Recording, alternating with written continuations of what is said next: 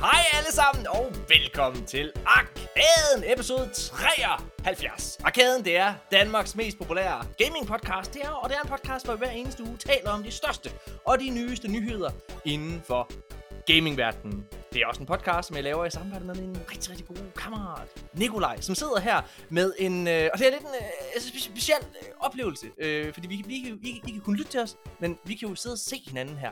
Og øh, vi optager online, men Nikolaj han sidder simpelthen med en ildelugtende, kæmpe sok rundt omkring hans mikrofon. Ej, den er, den er vasket. Det, den ser stiv ud, Nikolaj. Det er sådan en stiv Jamen, sok. så, ja, ja, men, men det kan man aldrig rigtig få ud af dem, uanset hvor mange gange man vasker dem. Okay. det er, og det er simpelthen fordi, øh, altså, der hører en øh, baghistorie. Vi har nemlig fået, altså, vi har, hey, vi har fucking godt besøg i dag. Det er en gæst, jeg har glædet mig til i 100 år. Altså, af alle de øh, gæster, vi har haft, så er der næsten, det er de færreste, der ikke har sagt, få nu Lasse Vestergaard med. Og jeg har skrevet til Lasse Vestergaard mange gange, uden svar, uden noget som helst. Jeg er ikke kommet igennem. Jeg tænkte, okay, Jeg har bare mand, spillet hard to get. Altså, det er det. Det er det. men så lykkedes det kraftet at være med. Hej Lasse. Ja, er hej. Dej, dejligt at være her. Nu synes jeg dame også, at vi sætter barn højt. Altså for det første hører vi en anekdote omkring, hvordan den ene af jer har puttet en sok rundt omkring jeres mikrofon, for at det agerer som popfilter. Ja, det har vi slet ikke hørt nu. Vi har slet ikke hørt det med popfilter. Nu skal vi fortælle historien, hvad det er, du gør. For du går ind her. Du er jo ikke bare YouTuber. Du er et orakel, Lasse. Det finder vi ud af. Vi, sidder. Nikolaj, vi har en diskussion. Vi har en diskussion. Jeg siger, Nikolaj, du skal tage din mikrofon op til munden. Og Nikolaj, han gider ikke gøre det.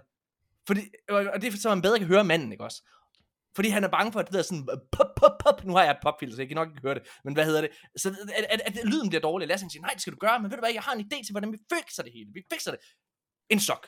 En kæmpe stor sok rundt om din mikrofon. Lasse, fortæl, hvad der, foregår lige nu. Hvorfor er det, han skal gøre det der? Jamen, Det fungerer jo ligesom et popfilter, fordi jeg, jeg sådan, no joke, min første YouTube-video, der vil jeg bare gå tilbage, og så vil jeg finde sådan en stor uldsok og putte udenom, fordi nu er jeg rigtig glad for, at den her podcast her, den fungerer jo via lyd, og derfor man ikke kan se noget. Fordi jeg, jeg må være ærlig, det ser nødvendigvis ikke professionelt ud med den der stive, grå sok hen over mikrofonen. Nej. Men, Nej, men, det gør det ikke. Må, må indrømme, nu er vi godt nok to, der kan lytte til Nikolaj, eller øh, alle dem, der også Ja. lytter til det. Altså, det, det lyder sådan lidt lækkert lige Det nu. lyder fucking lækkert. Det er Og godt. Det, det, der. Det er jeg glad for. Men det ligner også lidt, at hans mikrofon er blevet en bankrøver. Fordi altså, Ja. det ligner, at den er så sådan en elefanthue over, og er klar til at rulle Ja. Nikolaj om lidt. ja, jeg ved ikke lige, det, det er ligesom at tale ind i et dødt dyr eller et eller andet. Det, er- den er også, det er heller ikke den pæneste uldsok, jeg har fundet. Det er en, jeg har haft på på rigtig, rigtig mange øvelser. Så, Ja. ja. men, øh, det fungerer da meget godt til formålet. Det var et godt Prøv- tip. Tak. Jeg, jeg lover dig, vi dømmer dig ikke for din uldsok. Jeg er bare glad for, at er, du sidder i sådan en rigtig, rigtig professionel baggrund, og rigtig, rigtig flot. Altså, altså rum og værelser og det hele, fordi førhen, det plejede jeg jo at bo nede i min forældres kælder, og det var jo rart, fordi når man optog gysevideoer og råbte og skreg og så videre, så kunne de ikke høre så meget. Men det ser ikke nødvendigvis professionelt ud, når jeg første omgang har den her uldsok uden om mikrofonen, plus at jeg sidder nede i den her rigtig, rigtig dank, altså den her fugtige jyske kælder her. Ja. Lasse, prøv at høre her. Øh, vi skal selvfølgelig snakke om gaming-nyheder senere. Der er sket mega meget, altså siden sidste uge. At der har jo været Gamescom, og der er kommet en masse Gamescom. nyheder frem. Øh, PlayStation er ved at annoncere, at de hæver prisen øh, på deres konsol. Og meget, meget, meget, meget, meget andet. Men inden vi overhovedet kommer til det, så vil vi selvfølgelig gerne vide lidt mere omkring dig, Lasse, altså fra Filan. Altså, jeg, øh, jeg, jeg har lige fundet ud af, at du bor i øh, Nørre Åby, og øh, der har jeg jo så, jeg tænkt, Nørre Åby, det ligger oppe ved Olleren. Det siger noget om min geografi, det ligger ikke ved Aalborg, det er slet ikke i Jylland, mine damer og herrer. Jamen, det er på Fyn, men jeg er jo født og opvokset i Esbjerg, så jeg, så jeg er jyde by heart, men det er jo de færreste mennesker, der... Nikolaj, nu må du være ærlig. Kan du til Nørre Åby for inden? Fordi alle mennesker, der er møder, når jeg nævner Nørre Åby, det eneste, der de kan nævne derfra, det var, at de plejede at have, hold nu fast, Danmarks bedste romkugle. Åh, oh, det lyder lækkert. Ja. Altså, Problemet er at de, har mistet, øh, tit, de har mistet titlen i nyere tid. Så, så nu er det bare, nu, nu er det bare Nørre Åby. altså nu står jeg jo i en, i en uh, unik situation, hvor jeg kan slippe afsted med at påstå, at selvfølgelig vidste jeg, hvor Nørre Åby var. Jeg vil sige, jeg har hørt Nør- om Nørre Åby før, men jeg havde ingen du har hørt anelse om rygterne. det kunne, have været, det kunne have været på solen. Altså, du kunne have bildet med det. Hvad er rygterne? At der er gode romkugler, Rygterne. eller hvad er det? Hvad er rygterne? Men prøv, jeg, jeg, jeg, må, jeg må skylde jer en romkugle. Altså det, øh, Ja, det må du, ja. Så, så, Det- så nu siger folk stadigvæk, at Nørre Åby, det er stedet med Danmarks bedste romkugler. Og så står der lige, du ved, med, med mindste skriftstørrelse overhovedet, anno 2021. Fordi de ikke har titlen mm. officielt mere. Okay, ja. Men de er stadigvæk gode. Lasse, du, øh, du har lavet YouTube i en pokkers masse år. Af alle, jeg, jeg, som lytterne ved, så kender jeg en del øh, YouTuber i Danmark, og der er ikke en eneste, der ikke på noget tidspunkt har sagt, Lasse Vestergaard, han er the man, ham skal du have med. Så du må også, det virker som om, at du har en del år i bagagen, og jeg, øh, altså vil du prøve at fortælle lidt om, hvornår det er, du starter med alt det her, og hvordan du finder vej ind til altså, at lave gaming-content? Jo, selvfølgelig. Jamen, øh, ved du hvad, det startede tilbage i 2010, hvor der var, jeg tænkte, allerede på daværende tidspunkt, der begyndte folk jo at lave masser af Minecraft-videoer og sådan noget. Og nu har jeg jo hørt omkring, hvordan dig og Nikolaj, I elsker Minecraft og alle byråerne. Jeg har hørt omkring, hvor gode I er til det. What? Øh,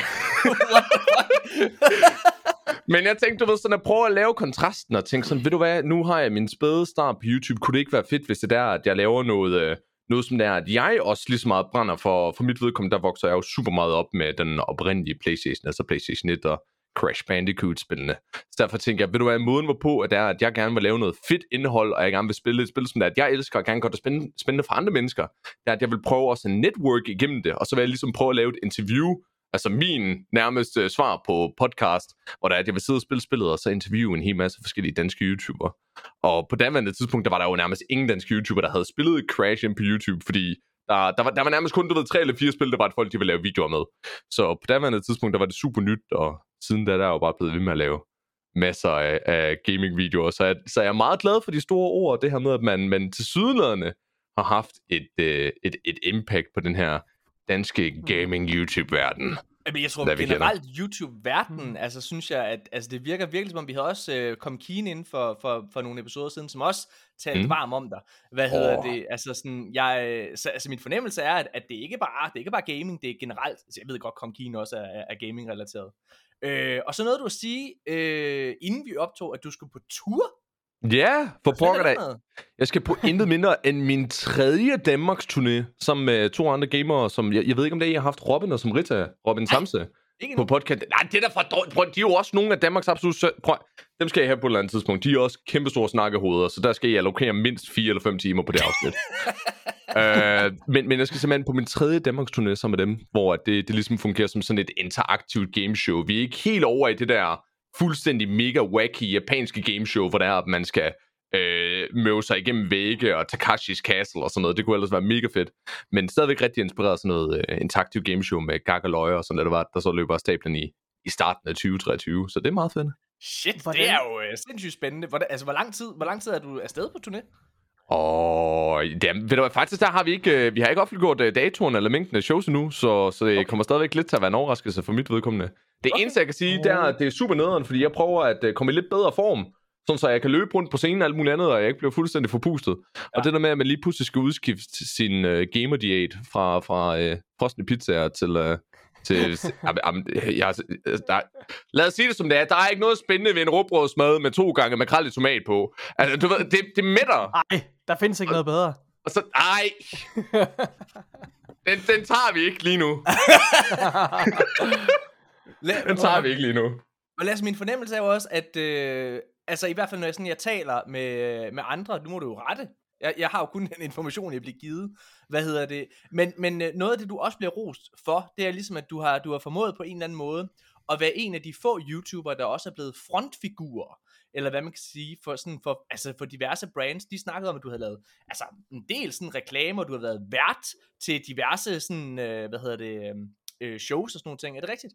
Jo, ja, men det, det, det er jo noget af det, som jeg synes, der har været super fedt for YouTube, det er, at man har kunne ligesom bruge det som springbræt til, at, til, til en masse andre spændende oplevelser, uanset om det har været at være jamen, uh, tv-vært for, for det er ultra af flere omgange, og, og uh, eksempelvis det der med, at jamen, man har kunne lave nogle spændende, uh, nogle, nogle spændende samarbejder, hvor der er, at man tænker sådan, jeg tror, jeg tror der er en hver person, at hvis det er, at man hopper tilbage, og man snakker med deres teenage-jeg, hvis det var, man sagde sådan, åh, har du ikke lyst til at samarbejde med, øh, med, lad os sige, Samsung eller Playstation eller sådan noget i den stil, så tror jeg, at alle sammen lige vil være sådan, wow, nu det, det, bare være. det vil være det fedeste, altså. Hvad, så, er det, øh... hvad er sådan den vildeste ting, du har lavet indtil videre, tænker du? Altså der du- det er sådan, wow, hold da kæft, tænk, jeg laver det her. Og nu nævnte jeg jo Crash tidligere, da der var et Crash 4, det kom ud, der fik jeg faktisk et, øh, et samarbejde med, med lancering af det spil, Ja. hvor at, øh, at, at det var jo en af, af topspillene, der var at spille på det tidspunkt. En spil, der, der jeg har set allermest frem til allerede, da, da Crash havde jo generelt den her sådan underlige status tilbage i for af Insane Trilogy, den kom ud, som jeg, som I, I, I derude, nu er det ikke særlig god uh, radio-podcast, skulle jeg til at sige, fordi se, hørende, de kan ikke se det, men jeg har, jeg har en crash-plakat om bag ved, uh, ved døren med Insane Trilogy, da der var de valgte remaster, de oprindelige spil. Ja. Og, og uh, det, det, det, synes jeg, det var mega fedt, men så kom, så kom uh, Crash 4 ud, uh, It's About Time, der fik jeg simpelthen muligheden for at lave noget, noget samarbejde der med dem. Så det, at, øh, at jeg kunne spille et spil, jeg havde set så meget frem til, og jeg oven i købet kunne blive betalt for det. Ja. Altså, der, der, der vil jeg sige, det, så lever man et ret godt liv. Og hvad synes du levede det op Unds- til forventningerne? Undskyld, jeg, undskyld, jeg stopper dig, Lasse og Morten. Jeg, skal lige, jeg slukker lige mit kamera i to sekunder. Det er bare lige så, I Hvorfor? to ikke bliver forskrækket.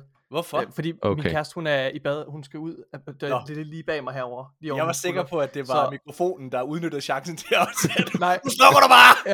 Hun jeg er synes, min min sok- dame! jeg synes, min sok den er blevet lidt slap. Den skal lige... øh, Den skal Jeg lige man kan se i baggrunden, øh, hun Åh. lige, man kan se i baggrunden, at Freja, hun lige åbner en lille smule for døren. Bare lige for sådan at se, kan jeg komme ud nu? Men det kunne hun ikke. Det var lige, så bliver jeg slukket kameraet, så straks så er det den der, så Freja, det er nu! Sådan er drenge, den kamera igen. Nej, pas på, mikrofonen tager dig! Nå, hvad hedder det?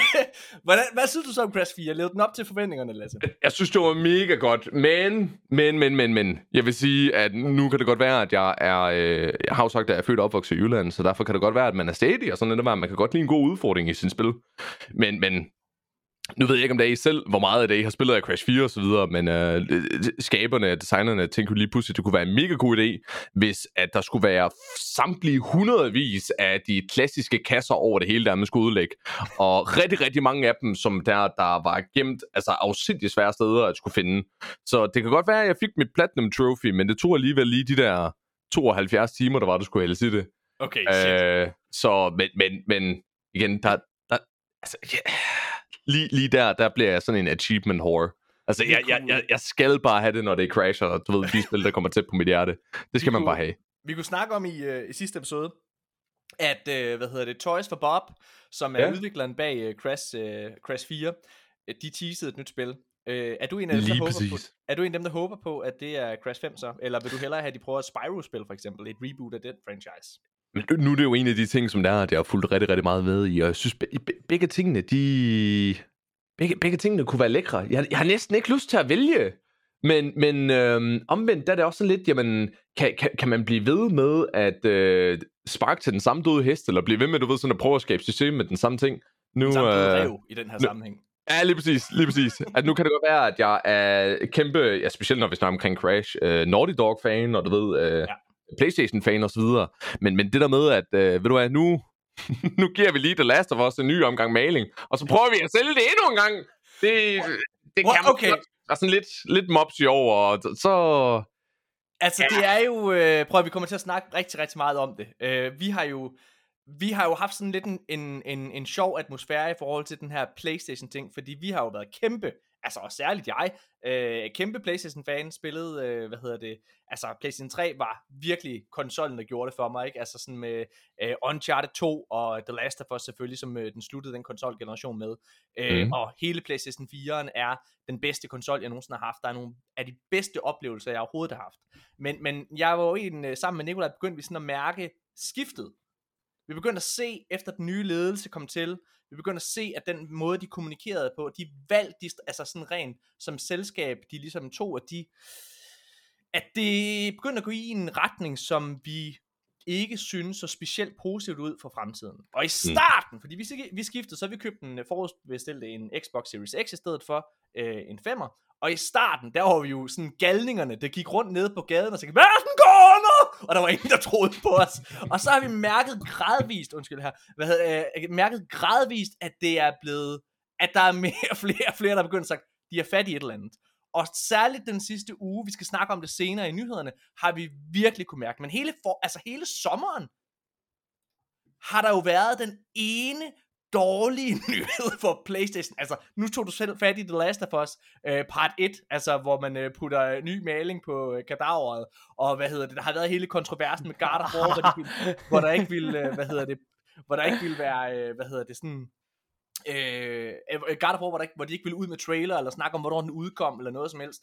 Øh, altså, der har været rigtig, rigtig, rigtig mange dårlige historier, og PlayStation Plus, øh, den nye udgave af det, som launchede, som ellers startede med og få okay feedback, altså ikke sådan, hvor folk var helt oppe og ringe over det, altså de, der er ingen, jeg har ikke hørt nogen sige, at det var lige så godt som, som Playstation, eller, eller undskyld, som Game Pass, men, men du ved sådan, okay, det, det er fint nok, men siden det udkom, er der nærmest ikke kommet noget nyt til det. Der er ikke, altså, hvor det er, at man på Game Pass fronten, du ved, hele tiden får et nyt influx af nye spil, store og små titler, konstant, der er ikke den samme trafik over på, på Playstation. Så den front er de så også blevet upopulære på. Så vi mærker i høj grad, at vinden, eller hvad kan man sige, at det er sådan, ja, at, at vejret ved at skifte lidt i forhold til det. Øhm, faktisk i sidste uge, der havde vi en, øh, en lytter inde, som, sådan, som offentligt var ude og sige, nu, øh, nu vil vi ikke, jeg gider ikke at lytte til jer længere, I er simpelthen blevet for sure på Playstation. Så og, og det er jo derfor, I inviterede mig ind. Ja! Fordi så kommer jeg, hardcore Playstation fanboy, og kritiserer The Last of Us, eller... Det, jeg, vil, jeg vil gerne lige hurtigt i den sammenhæng nævne, at, at omvendt er det også dobbeltmoralsk for mit vedkommende, at jeg sidder og skamruser sådan noget som Crash Bandicoot Insane Trilogy. Og så er jeg sådan, jamen det er jo, det er jo for pokker jo også bare, hvad hedder Ej, det, en ny omgang maling, man har givet Ej, til det samme spil. Der er væsentlig forskel, fordi du kan ikke sidde og spille Crash Bandicoot på samme måde. Altså det er jo så helt tilbage i 98, at de spil udkommer. Det er simpelthen noget andet, end et spil, der er blevet remasteret en gang i 2014 på, til PlayStation 4. Øh, og så kommer den nu her, The Last of Us Part 1, hvor den ikke har multiplayer-komponenten med. Altså så i bund og grund, så betaler du flere penge for mindre content, hvor den har fået, altså, altså et flot remake, jeg synes den ser pæn ud, men det er jo idiotisk, at de ikke gør det til en del af PlayStation Plus, som mm. vi eller, om, eller sælger den til en mere retfærdig pris. Eller altså. til 30 ja, ja, dollars. Prisen er da også kras. Ja, det, prisen er alt, alt, alt for høj. Ja. Det er Men det. alt det der, det skal vi snakke mere om. Nu sagde du, at du var blevet en achievement hall. Lad mig lige spørge. Hvad, altså, går du rundt efter nogle platinums øh, i, øh, på Playstation, og hvad er det vildeste platinum, du har fået? Er det Crash 4? Jamen, pro- problemet er, at, at, at igen tilbage til det med, at der, der er så pokker stadion, og der, der er et virkelig, virkelig godt spil. Og så, øh, nu ved jeg jo, at jeg har haft Jørgen Bjørn som gæst et par gange, og ja. vi plejer at gasse hinanden en lille bitte smule op. Så når det er sådan noget, uh, skal du ikke også lige have Platinum Trophy i Bloodborne? Og så trækker jeg ham og så sådan, uh, skal du ikke også lige have Platinum Trophy i Crash 4 og sådan noget der stil? Jeg tror, Crash 4 er den, som der er, er det Platinum Trophy, som der er, det har, der har den laveste uh, achievement rate, eller hvad det er, man skal kalde det. Så det, det, det er nok den mest, uh, mest sjældne. Ja, Men, uh, en Bloodborne alligevel, fordi det er med ikke en særlig rar challenge, tænker jeg. Altså. Åh, Bloodborne er en rigtig, rigtig god challenge, siden til da du lærer omkring det, der hedder Chalice Dungeons, og sådan noget den stil, hvor at, uh, så, så ikke rigtig nogen spoilers, men forestil dig, at du skal spille imod de, uh, de samme bosser, men uh, så har du halvdelen af det liv, som du plejer at have, og bossen skader det tredobbelte. Og så kan du ligesom prøve at gætte dig frem til, hvor mange slag der du kan tage oven i hovedet for bossen, for det er, du dør. Og når det går over og bliver sådan noget one-hit KO imod nogle af de der store bosser, så... Ej, jeg, det er ikke for sjovt, når man siger, at der er blod, sved og tårer, der bliver investeret i det spil.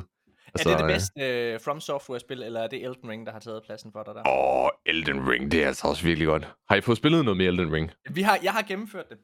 Nå? Ja, ja. Bare roligt. Nå, nå, Jamen, det, er jo, jeg, det, det er jo Jørgen Bjørn, vores, øh, vores fælles øh, bekendte her, der... Det, det var ham, der også skubbede os. Det var, det ja. var han, der skubbede os ud af, kom, af vores komfortzone, og, ja. og understregede vigtigheden i at, at prøve nogle spil, som ikke taler ned til en, og som udfordrer en som spiller, og ikke bare giver en alle løsningerne. Øhm, Lige det må jeg nok sige, det er, er jeg ret taknemmelig for, at, øh, øh, at han, øh, at han overtalt, øh, overtalt mig til. Øh, jeg ved ikke, om det var også, om det var det, der overtalte dig, Morten, om du, om du havde brug for øh, at blive overtalt. Men, øh, men det var Ej, jeg, det, der skubbede, sige, skubbede mig til at I, at, forhold til Elden Ring specifikt, der var det flere ting. Altså en ting var, var Jørgen Bjørn, der i, øh, altså vi har haft Jørgen med øh, mange gange efterhånden i, øh, i podcasten, øh, mm. og han har jo hver eneste gang nærmest snakket omkring, altså From Software-spil. Så selvfølgelig har det gjort et eller andet. Men det var også det der med, at altså Elden Ring blev jo bare et fænomen. Det blev det her spil, man blev nødt til at prøve. Mm. Øh, og derfor så var jeg selvfølgelig også ude at købe det. Øh, så det var, det var en kombination af det.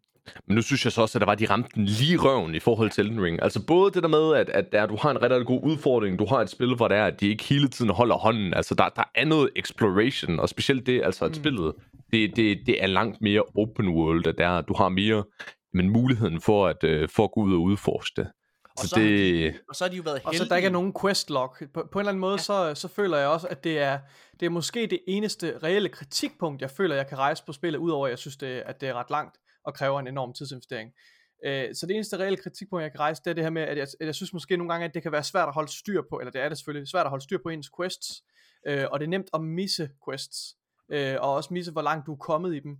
Øh, men når det er sagt, så synes jeg samtidig også, at det er et af spillets styrker, fordi det, Ja. er, det er bare endnu en, en, en ekstra dimension, at man skal bare acceptere, at det er også et af, et af tingene, der, et af, et af spillets sværhedsgrader, et af, altså en af de, øh, de ting, der gør det til et FromSoft RPG-spil. Det er fordi, du får ikke bare, du har ikke bare en neat questlog, der fortæller dig, hvem du skal snakke med, og giver dig et kort resume over, hvad der er sket og sådan noget. Det skal du selv holde styr på. Og det synes jeg er, ja, ja, det har det lidt ambivalent med, men det er et fantastisk spil, uden. Men det er, jo, det er det. det er jo virkelig også bare der, hvor det er, at spildesign det kommer på prøve, fordi nøjagtigt ligesom når du selv siger, mm. hvis det er, at man ikke holder hånden lige så meget, og hvis der ikke på samme måde er, jamen den her øh, questlog her, som når du selv nævner, at der bliver sagt, prøv at høre, du, du skal 100 meter herhen, eller du skal ræbe den her, fordi så sker det her, bum bum bum bum bum. Det, øh, nøjagtigt ligesom det er, det nævner, jamen, altså det er jo der, hvor der er et godt spildesign, det kommer på display, fordi der skal du virkelig altså, øh, have en forståelse for, hvordan pokker det er. at Du guider spilleren, hvor at det stadigvæk går over og bliver sådan noget show it, don't tell it. Altså, jeg, vil- jeg, jeg vil gerne selv ledes derhen, for eksempel at jeg finder en random statue, jeg kan interagere med, og så er der noget lys, der tilfældigvis bevæger sig i en anden retning, og når jeg så går derhen, så viser den mig en secret entrance til en anden dungeon eller noget. Så tænker Mm. jeg, fedt, det var mig, der fandt ud af det, i stedet for ja. det går over og bliver sådan noget, nå, okay, øh, jeg, jeg, jeg har bare læst en guide på internet, eller sådan, så du, du har ikke samme hurra Det er vildt øjeblik. tilfredsstillende. Og det så, er så har, tilfredsstillende. og så har From Software virkelig også været heldige, fordi at de, det har været et øh, forholdsvis tomt spilår. Og det betyder, at Elden Ring har kunne lykkes med at blive det her watercooler-spil. Altså det her spil, man møder sammen. Øh, altså man mødes med sin kollega eller sin ven, og snakker om, åh mand, har I prøvet, prøvet det der med, fuck mand, og, øh, og så er der bare en drage nede i søen, og du kan slå den ihjel på den der den måde. Ikke? Altså, sådan, altså den der, ja, den der måde, hvor man, hvor man bare har, altså fortæller legender fra spillet på en eller anden måde til sine venner og, øh, og bekendte. Øh, ja, altså det, øh, det, det, det har de virkelig været heldige med, at der har været plads til, fordi der kan være andre spillere konkurrerende. konkurrere med. Jeg elsker også, hvordan det spillene, de altid har, du ved, sådan nogle psykopat-navne til bosserne, så man kan ikke huske navnet på bossen, så i stedet for det er det bare sådan, åh, oh, der var den her mega svære boss her, der havde, du ved, dit, den der med fire vinger, og så havde den asset ud af munden, og med det samme, du ved, hvis jeg forklarer det over til Jørgen, så er det bare sådan, ja, yeah! og den var så nederen, du ved sådan, man ved ikke, hvad den hedder, men, og så søger man efter det, så er det fordi, den hedder Aknumuach, eller et eller andet, du ved, sådan, øh, uh, Square of Worlds, eller sådan noget undertitel. Ja, det, ja, hvad hedder det? Lad os snakke lidt omkring, øh, hvad vi har lavet siden sidst, i hvert fald dig og mig, Nikolaj, så kan vi snakke lidt om, øh, altså jeg, nu, det virker lidt som om, at svaret er Crash Bandicoot, men jeg øh, kunne godt tænke mig sådan at høre, hvad, altså hvad er sådan din, din bare sådan to yndlingsspil nogensinde, øh, Lasse, du kan, lige- du kan lige tænke over det, mens jeg kaster bolden over til Nikolaj. Hvad fanden har du lavet siden sidst? Nikolaj? Øhm, jeg ved ikke, om jeg fortalte det her i sidste podcast, men jeg har spillet øh, Doom Eternal på min øh, nye PC. Nej, det har du ikke sagt. Nej, øh, så det var, det var en, lidt, øh, en lidt fed oplevelse. Også et spil, hvor jeg ligesom har mulighed for at sammenligne oplevelsen på Xbox og Ja. på en, øh, en sådan, hvad skal man sige, en, en, en moderne PC, eller man skal sige. Det er jo Ja. ikke en, en sådan super high-end PC, men det vil sige, det er i hvert fald lige i begyndelsen af af high-end. Og det var en ret vild oplevelse, fordi Ja. øh, for det første på PC, nu, nu taler jeg bare som en meget naiv øh, ny PC-gamer, man har mange, mange flere graphic option, øh, options på PC. Øhm, og i Doom Eternal, der er der helt op til, altså det hedder jo sådan low, medium, high, ultra, insane ultra, og så er der et niveau højere end insane ultra, ikke også? Og jeg tænkte bare, okay, lad os bare øh, stressteste den her baby, så jeg crankede bare alting op på 11, og så kører det bare stadigvæk, altså uden problemer med sådan over 100 frames per second. Jeg kan slet ikke forstå, at det kan lade sig gøre. Jeg sidder sådan og kører min mus frem og tilbage på skærmen, og sådan, hvad fuck sker der her? Øhm, så der, jeg vil sige, der er ret stor kontrast. Øh, der er et, der er, jeg vil gå så langt som at sige, der er et kolossalt spring i, i kvaliteten. Og særligt det der med, at, øh, altså, og jeg synes jo, ærligt talt, at, øh, at det, at du kan få en, en, øh, en Series X eller en PlayStation 5, der kan levere øh, 4K og, og i nogle titler også med ray tracing osv., i, i, en, i en overkommelig, altså med 30 frames, det er, det er så fint, det er virkelig, virkelig godt. Men der er bare et, en, et kæmpe spring op til, at noget kører over 60 frames per second. Jeg har jo altid været skeptisk og tænkt, ah, man kan ikke se forskel. Over 60, det kan man alligevel ikke se forskel på. Men det kan man altså godt. Det, det, det er vildt. Er spillet øhm, Øhm, groet på dig, Nicolai? Fordi jeg kan huske, vi ja. snakkede en gang om Doom Eternal, Ja. og, og der sagde jeg, at øh, jeg synes, det var virkelig godt. Og jeg kunne virkelig godt Ja. lide det. Og du var sådan, okay, du kunne faktisk ikke, du var ikke lige så tændt på det, som du var fra 2016-titlen. Nej, Øh, og det er fordi, jeg synes, det er fordi, jeg synes, at introduktionen er ikke lige så stærk. Jeg synes, uh, forgængeren Dune 2016 havde ja. en, en fantastisk introduktion, hvor jeg ja. bare virkelig føler, men det var jo også lidt mere en origin story på en måde. Ja. Eller, ah, det ved jeg ikke helt. Jo, det var det lidt. Kan man ikke godt sige det? Jo, det synes og, jeg så, og det, det har jeg tænkt over nemlig, og så, så tænker jeg, okay, så, så burde jeg måske også give uh, Doom Eternal en, en, ekstra, en ekstra chance. Mm. Øhm, men, men jeg synes helt sikkert, at, uh, at, at man har ikke lige så meget momentum, når man starter i Doom Eternal, men, men det får det til gengæld uh, lidt længere ind i spillet. Så, så indtil videre uh, synes jeg, det er rigtig fint. Og så prøvede jeg øh, at hugge min nye øh, Elite Series controller til at spille, øh, og havde håbet på, at jeg kunne spille Doom med den på min PC. Øh, det kunne desværre ikke lade sig gøre øh, jo, af to ja. årsager. For det første så understøtter ikke alle spil, der understøtter øh, controller input. Det er jeg ret sikker på, at Doom Eternal gør. Men, men det andet problem er så, at jeg kan ikke få min Elite Series controller til at virke på min PC overhovedet. De nægter at snakke sammen. Nej, det er simpelthen øh, Jeg har spillet med altså, min altså, Elite Series på PC. Ja, I know. Jeg, jeg ved ikke, hvad det er, jeg skal have, jeg skal have kontaktet uh, support eller For jeg kan sagtens uh, sætte den til min PC og bruge, uh, Xbox har ligesom deres egen tjeneste, uh, sådan noget Xbox tilbehør. Ja. Uh, Xbox Access- Accessories hedder den, hvor du ligesom kan gå ind og fine-tune og lave uh, profiler til din uh, controller, um, og alle sådan ting, uh, justere sensitivity. Og der er ingen problemer med at sætte den op, og computeren genkender det hele. Men, men udover det, så er der ingenting, der virker. Der er ikke nogen input, der bliver, uh, der bliver overført til, til computeren. Så, så jeg aner ikke, hvad, hvad problemet er. Men, øh, men så har jeg til gengæld prøvet det på, på min Xbox, øh, og spillet øh, en lille smule Destiny, og, øh, og det er sgu, det er sgu rigtig fedt. Det er fandme, det er fandme et godt produkt. Altså, det, det er, er det virkelig. controlleren, ja. Ja. Det er sjovt, at du har øh, den oplevelse, fordi jeg, jeg havde, ja. jeg ville nemlig have fortalt en, øh, en historie, øh, ja. hvad hedder det, om at jeg, øh, at jeg, fordi jeg har siddet og spillet Death Stranding og prøvet det, skal jeg nok snakke om lidt, mm. hvad hedder det, og der satte jeg bare lige hurtigt USB'en hen i min, hvad hedder det, ja. i min computer, op i toppen, ind i, hvad hedder det, min controller, tog den ud, og så sad det bare og kørte. Det ja. var det nemmeste, jeg nogensinde har prøvet. Intet ja. altså med at installere drivers eller noget som helst. Nej, og nå, men det glemte jeg at sige, men det glemte jeg at sige, det, det gjorde jeg også med min gamle, øh, almindelige ja. Xbox controller. Der er ingen problemer overhovedet. Det virker helt fint. Så, Ej, så det, ja, det er bare underligt. Men, øh, ja. men det fungerer fint nok på, øh, på Xbox. Øh, ja. Nå, altså, nu, jamen, nu skal altså, jeg sige, det, det der fik ja. din mikrofon, det var at putte en sok hen over det. Nu spørger jeg bare, ja, dumt, har du prøvet at putte en sok hen over controlleren? Nej, det har jeg faktisk ikke. Det er Nej. faktisk øh, et virkelig, virkelig godt Det er jo der, hvor jeg kommer ind som tech wizard. Altså enten der skal jeg jo Amen. sige det, eller også så skal jeg fortælle dig, at min Playstation controller fra øh, Sony Playstation, den virker, når man plukker den ind. Så måske er det bare, altså... Du er en troldmand, Lasse. Det er fedt. Du ringer bare. Det... Hvad hedder det? det er godt. Nå, prøv at høre. Øh, jeg, øh, jeg kan lige hurtigt snakke. Jeg har spillet, øh, jeg har spillet tre spil. Jeg kan bare lige hurtigt køre hen over to af dem. Spillet Sea of Thieves. Det er et spil, som øh, jeg prøvede i sin tid, øh, dengang vi fik vores Xbox Series X. Mig og Nikolaj prøvede det sammen. Det sagde mig ikke rigtig noget. Min datter på 5 år, hun er begyndt at spille Xbox, og hun er inde i en sørøverfase. Så hun mm. var sådan, okay, kan vi ikke prøve at spille uh, Sea of Thieves far? Sådan, åh, oh, fint nok, så gør vi det. Og jeg gad det ikke rigtigt. Øh, og det er, altså, der er ikke, det er slet ikke på siden af sådan noget som Destiny, eller sådan noget som i, i live service kaliberen, på den måde, synes jeg. Men jeg må indrømme, efter at have spillet det i 5-6 timer nu med min datter, det er sgu meget hyggeligt. Altså, det er meget hyggeligt at gå på opdagelse, og, og, og, og spillet er egentlig meget dybere, end jeg lige tænkte ved første øjekast. Så det, det, det er faktisk varmet øh, en lille smule ved mig, og det, det skal jeg helt sikkert spille mere med Alberte. Anden ting, hvad hedder det, det er, at jeg har gennemført Cyberpunk 2077. Ja, jeg har endelig gjort det. Jeg kunne simpelthen ikke lade være. Jeg ville altså have ventet, sådan der expansion var der, men jeg er... Altså, det er helt sikkert et 5 ud af 6 spil.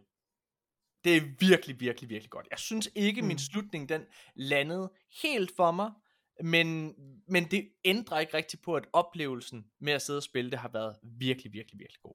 Øh, mm. Så det synes jeg virkelig, hvis man ikke har prøvet Cyberpunk 2077 nu, så synes jeg virkelig, man skylder sig selv at hoppe det ud. Fordi der er ikke nogen tvivl om, i mit hjerte i hvert fald, at det er en af de bedste RPG-spil, vi har haft.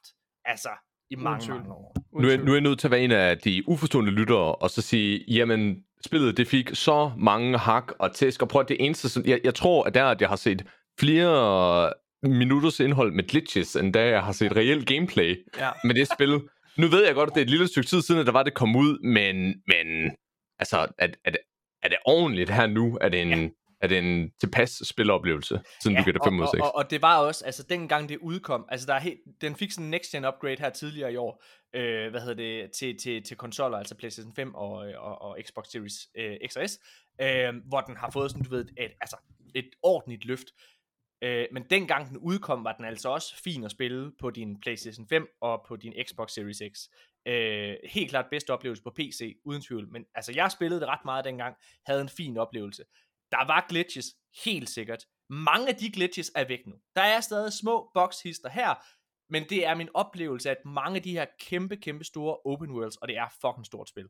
Øh, altså Skyrim og Bethesda, øh, altså med Fallout, er jo altså kendt for at en milliard box i deres spil. Så lad os lige øh, cut øh, CD Projekt Red som, som slack. Jeg synes rigtig, rigtig meget af det er, øh, er blevet løst, og jeg synes, det er altså oprigtigt... Det, det der med, at man sammenligner med, med et andet spil, som det er, der har haft en hård launch, altså, det, det synes jeg stadigvæk ikke sådan helt retfærdiggør det. Altså... Jeg synes, øh, jeg synes, okay, så jeg synes, vi, vi accepterer en, en marken for, at der er plads til nogle fejl, når et spil udkommer. Mm-hmm. Øh, under, under normale betingelser, så accepterer vi, okay, jeg ved godt, spil er ikke altid helt perfekte, når de udkommer. Øhm, og der synes jeg, at på, øh, på current gen, øh, altså på, eller på next gen konsollerne og på PC og så videre, der var øh, Cyberpunk ikke langt fra at være i en acceptabel tilstand. Nej. Og for mit vedkommende, og, og jeg ved også for Mortens vedkommende, så var spiloplevelsen ikke påvirket af glitches eller lignende. Øh, og vi spillede på, på, på next gen, øh, selvfølgelig. Men, men når det er sagt, så var, så var, så var spillet jo langt fra acceptabelt øh, på, på, hvad hedder det, på last gen. Det er der slet ikke nogen tvivl om. Mm. Ja. Og det er jo også der mange, altså de videoer, uh, compilations med, med, altså med, med, med fejl og mangler, det var jo lige præcis i PlayStation 4 og Xbox One versionen. Primært, primært ja. Der var selvfølgelig også ting, der, der også. slap igennem, men, og der var også nogle enkelte, nogle enkelte fejl, som, som gjorde, at man ikke kunne gennemføre øh, bestemte trin i hovedquesten. Øhm, jeg kan ikke helt huske hvad, specifikt, hvad det var, men, men så, så selvfølgelig er der nogle ting, og det er også derfor, jeg siger, at det var ikke 100% inden for det, vi normalt accepterer, øh, men, men ja, jeg, jeg, jeg står ved stadigvæk, at jeg synes, at, øh, at, at Cyberpunk var et fantastisk spil, dengang jeg gennemførte det, da det udkom. Øhm, og det er det i hvert fald stadigvæk nu. Og, ja, det, og det er desværre mm. fået en lidt, lidt øh, for hård medfart. Øhm, øh, det har i hvert fald overskygget spillet øh, ret meget, føler jeg. Men jeg øh, tror, her, at nu kommer ja. den her Netflix-serie, som mm. rygterne går på, at der er sådan en animeret Netflix-serie, der foregår i, øh, i Cyberpunk, der hedder Ed, øh, Edge Runners, eller sådan noget, tror jeg, eller Netrunners, jeg kan ikke huske, hvad det hedder. Øh, på Netflix, der kommer snart. Der, den har fået sådan forsigtig positiv boss, og jeg tror, hvis det går hen og bliver, du ved, den her seer-succes, så er der ikke nogen tvivl om, det kommer til at booste nyt liv ind i det her univers. Og så kommer der altså en expansion til spillet næste år. Øh, ja, Nå, jeg har lidt med Death Stranding, men lad, lad os kaste bolden over til dig, Lasse, så folk ikke bare skal høre på mig. Hvad er, øh, hvad er sådan det bedste, du nogensinde har spillet? Prøv at, vi skal tilbage til den gode gamle PlayStation 1. Det er 1999. Det første spil, som der, der bruger altså DualShock-controlleren ordentligt til sit fulde potentiale kommer ud. Den har det mest vanvittige drum and bass inspirerede soundtrack, som et lille Lasse. Altså han vil bare Altså, jeg, jeg, jeg vil bare øh, slikke i mig. Altså, det var så godt. Vi skal tilbage til en gammel spilserie, som uh, der de fleste de har glemt, som der, der hedder Ape Escape. Der er ja, den her ja, ja. action-platformer her, hvor da du render rundt i uh, alverdens former forskellige, for forskellige dele af verden, og hopper rundt i forskellige tids, uh, uh, tidsepisoder med, med masser af forskellige miljøer. Som sagt, men det er mega vanvittigt drum and bass soundtrack. Uh, og, og stadigvæk den dag i dag, der er det bare det bedste spil. Nogen, altså det, det, det er så godt. Og på game-breaking glitches og så videre, det vil jeg også lige til at sige, at, at en ting der er, at spillet, øh, eller et spil har nogle, du ved, få glitches eller fejl, eller mange der hister her. Men det er mere det, når det er, det går over og virkelig ødelægger ens immersion, eller store spiloplevelse. Det for eksempel er noget der, der gør, at det er game-breaking, du ikke kan øh, klare selve historien. Det, det er en ting, men at det er mindre ting, det er så lidt noget andet. Og jeg har så måske også en forkærlighed for de her gamle spil, der var jeg vokset op med, at øh, folk de elsker jo at speedrun dem i nyere tid. Det betyder, ja. at folk de prøver at finde alle mulige forskellige tricks, du ved, hvordan man kan komme out of bounds og så videre. Øh, og jeg fik en, en helt ny fornyet kærlighed til spillet, da der var, jeg fandt ud af, at der er en af de øh, våben, en af de otte våben, der du unlocker i det her gamle action-platformerspil her, som, øh, som der er, at du kan lave nogle øh, små sjove tricks med, så lige pludselig den her action-platform her, der allerede var mega fed i forvejen, lige pludselig der ved at bruge den her ditch der kan du flyve rundt i hele verden. Øh, og det, det lyder måske ikke meget, men så er at du, du normalvis prøver at fange aber på fods, og der er du lige pludselig altså, kan, kan flyve rundt over det hele ved at bruge den her item her på en måde, som der, der slet ikke er tiltænkt. Det, altså, det er så fedt. Hvad så er det bedste spil, du har spillet i nyere tid? Altså, fordi det både Crash og Ape Escape, det er jo pisse gamle titler, oh. og færdig nok med nostalgi og alt muligt, men hvad? Altså, hvad, der, der, der er jo bedre spil i dag. Nå, det- ja, men hvor her bevares bedre spil og bedre spil. Um, jeg ved, ja, Elden Ring har en forkærlighed for. Jeg, det, det, jeg, jeg er ikke helt sikker på, om det er, at jeg, øh, jeg er over på Overwatch. Fordi Overwatch er en af de spil, som der, der nærmest hader og elsker. Jeg elsker at have. Ja. Øh, på øh, Overwatch 2, der kommer lige om lidt. de, pff, både og. Fordi hold nu op, hvor vil jeg gerne øh, elske det spil, og jeg har sat så mange timer i det, og, og jeg, jeg, jeg var så competitive, at det var, at jeg begyndte, du ved, sådan at spille også øh, den del rigtig, rigtig meget, du ved, sådan kom op og ramte øh, Grandmaster, hvor at, mindre der er du tæller, du ved, sådan top 500 spillere med, så er det jo den absolutte højeste rankering, der du kan befinde dig i, så du ved, e-, efterhånden rigtig, rigtig mange timer, der du kan smide i det. Men, men den generelle måde, hvorpå at, øh, at der man vælger at lytte til communityet, og man vælger at lave balance øh, changes og sådan noget den stil, altså det har været alt, alt for langsomt fra, fra Activision Blizzard side af, hvilket så dermed betyder, at da du bare har nogle karakterer, hvor at, at der er visse dele af spillet, det kan måske være nede i de, de mere casual spil, og de mere lavt rankerede, der kan det være, at karakteren den er balanceret nok, men op i de, op i de højere rankeringer, der er der bare nogle sammensætninger af karakterer, som, som der bliver så afsindigt sværere at slå. Og det Jeg er... tror, øh, jeg tror bare, at de træffer nogle ret gode beslutninger. Jeg, er nemlig, ikke- jeg har aldrig spillet det originale Overwatch, vil jeg sige. Men, øh, Nå. men jeg, jeg, øh, jeg vil faktisk sige, jeg synes, at den, øh, den nye titel her, der kommer til oktober, altså Overwatch 2, tiltaler mig en lille smule. Jeg synes, alle de valg, de træffede med at fjerne lootboxes, det her med, altså når man sidder og hører Mm. omkring, hvordan Mm. de ligesom inter- øh, integrerer Overwatch 1 og, og den progression og, øh, og så videre, du nogle gange har haft fra det spil ind i Overwatch 2. Jeg synes bare, det er de rigtige ting, de siger. Så kan det godt være, at ja, nu må vi se, hvordan det bliver, men, men jeg synes, på papiret er det det rigtige. Og Jeg det her med, det, og allervigtigst, det her med, at det bliver free to play, det gør, at du har en meget lettere, øh, altså det er meget lettere tilgængeligt for folk. Det tror jeg virkelig, øh, jeg tror, altså jeg tror, det bliver en, ja, en revolution faktisk. Jeg, jeg, jeg er forhåbningsfuld, men omvendt der har jeg også spillet en lille bitte smule dengang, der var de havde det close beta. Og jeg tror måske også bare, altså det, det kan også godt være, at det er den der generelle udfordring, der er i forhold til, jamen, den udfordring, der er, du står over for at lave et spil, som både skal appellere til den her mere casual gamer, der man hopper ind, og man hopper, øh, man, man snupper en omgang quick play, sådan 10 minutter, hvor det er sådan et whatever, du kan vælge de karakterer, der du har lyst til, og sjove strategier, og bare fjolle rundt og whatever. Men, men også det, at du laver et spil, som, som der også, øh, du ved, er virkelig, virkelig stor competitive, og som der, der også er enjoyable på den måde. Ja. Fordi, jamen, kan man, kan, man, kan man forene de to ting? Fordi en karakter, der måske er sjov og goofy at spille, er måske ikke nødvendigvis det, som det er, man gerne vil have et mere konkurrencemindet spil. Um, men men rigtigt. det, som, som jeg så til gengæld vil komplementere Overwatch for, som, som det first person shooter spil kan gøre, som det er, jeg synes, der er så mange andre, der, der mangler, det er, at øh, jeg er alt, alt for utålmodig, og jeg, kunne- jeg kunne forstå på en af de tidligere afsnit, at I også bare sådan nogle Rainbow-folk, der bare, du ved, vil løbe ind og bare smadre og skyde på alting. Jeg er i hvert fald. Det er kun Morten. Så jeg, jeg, jeg elsker, eller, eller tværtimod, jeg har taget den diskussion så mange gange med folk der, der elsker Rainbow Six Siege og Counter-Strike og sådan noget den stil, fordi de er altid sådan, jamen Lasse, hvis der du elsker Overwatch, hvornår hopper du så videre til de her first-person shooter-spil her, som der, der har en langt større competitive scene, og som der er i virkeligheden også mere ja. populære og så videre. Og så, så jamen, jeg, jeg kan ikke lide det der med, at det går over og bliver... Jamen, det, det går over og bliver gemmeleg med pistoler lige pludselig, når det er Rainbow Six Siege og Counter-Strike, fordi du skal holde én vinkel, og så er det den første person, der stikker hovedet ud, og, og et hurtigt reaktionstid og så videre, så vil jeg tusind gange hellere have, at der er noget mere strategi i det, og man arbejder som et hold, i stedet for at det går over, og ja, som sagt, bliver, bliver voksen Det er- gemmeleg. Det tror Der er jeg. ikke noget strategi i det, du laver, Morten. Det kan du altså ikke.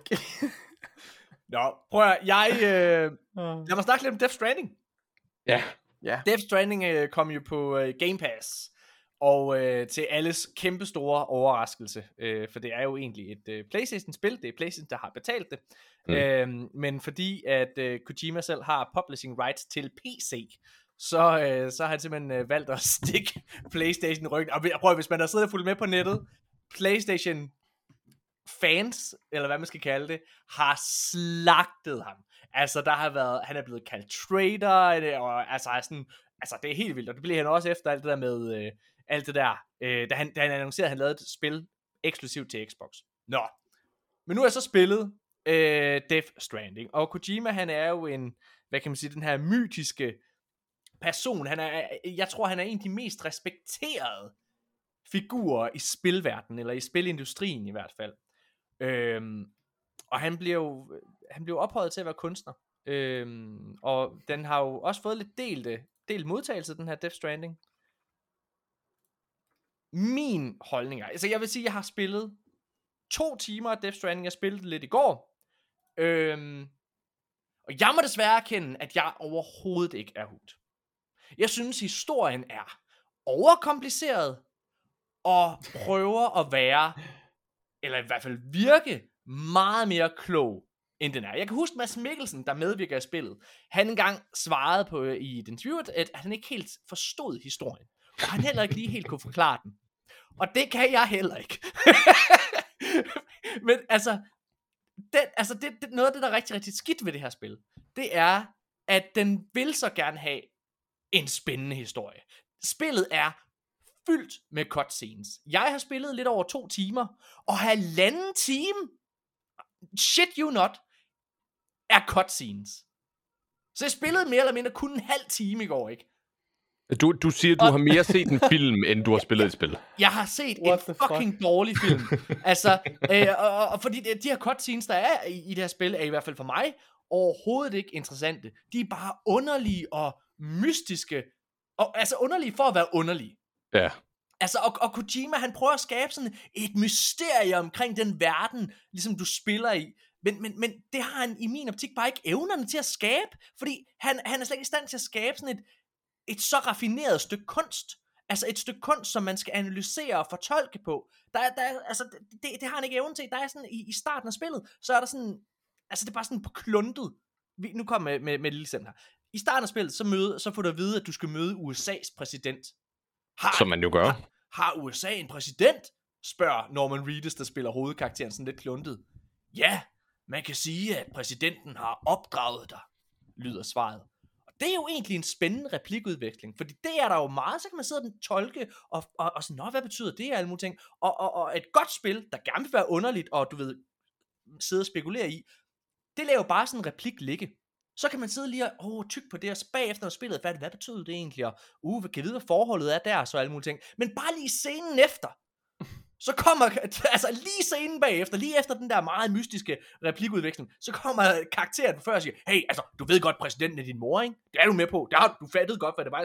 Du, du hørte godt, hvad jeg sagde, ikke? Altså, og, og, og det, der er rigtig, rigtig skidt, det er, at hele verden bare er så fucking tom. Der er ingenting ude i verden, hvor du går og leger postbud. Ingenting.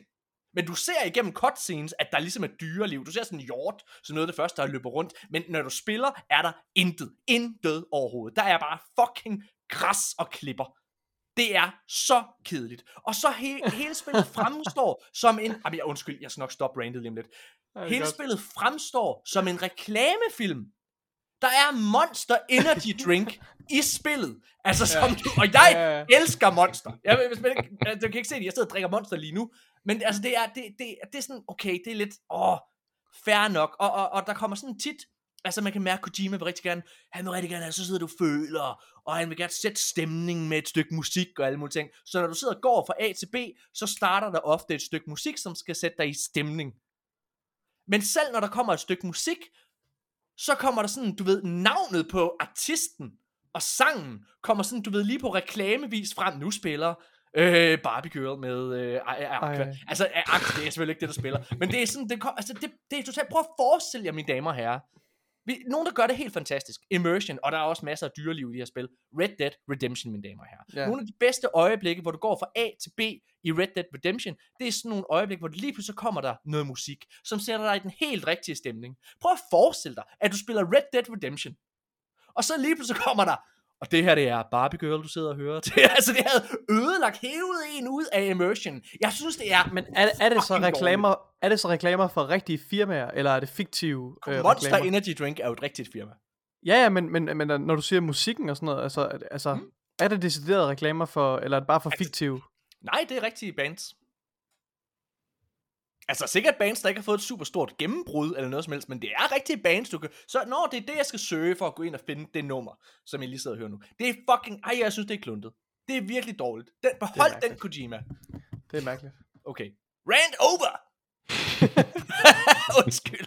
Hvad med gameplayet? Undskyld, nu siger du omgivelser ikke er kedelige. Det er kedeligt.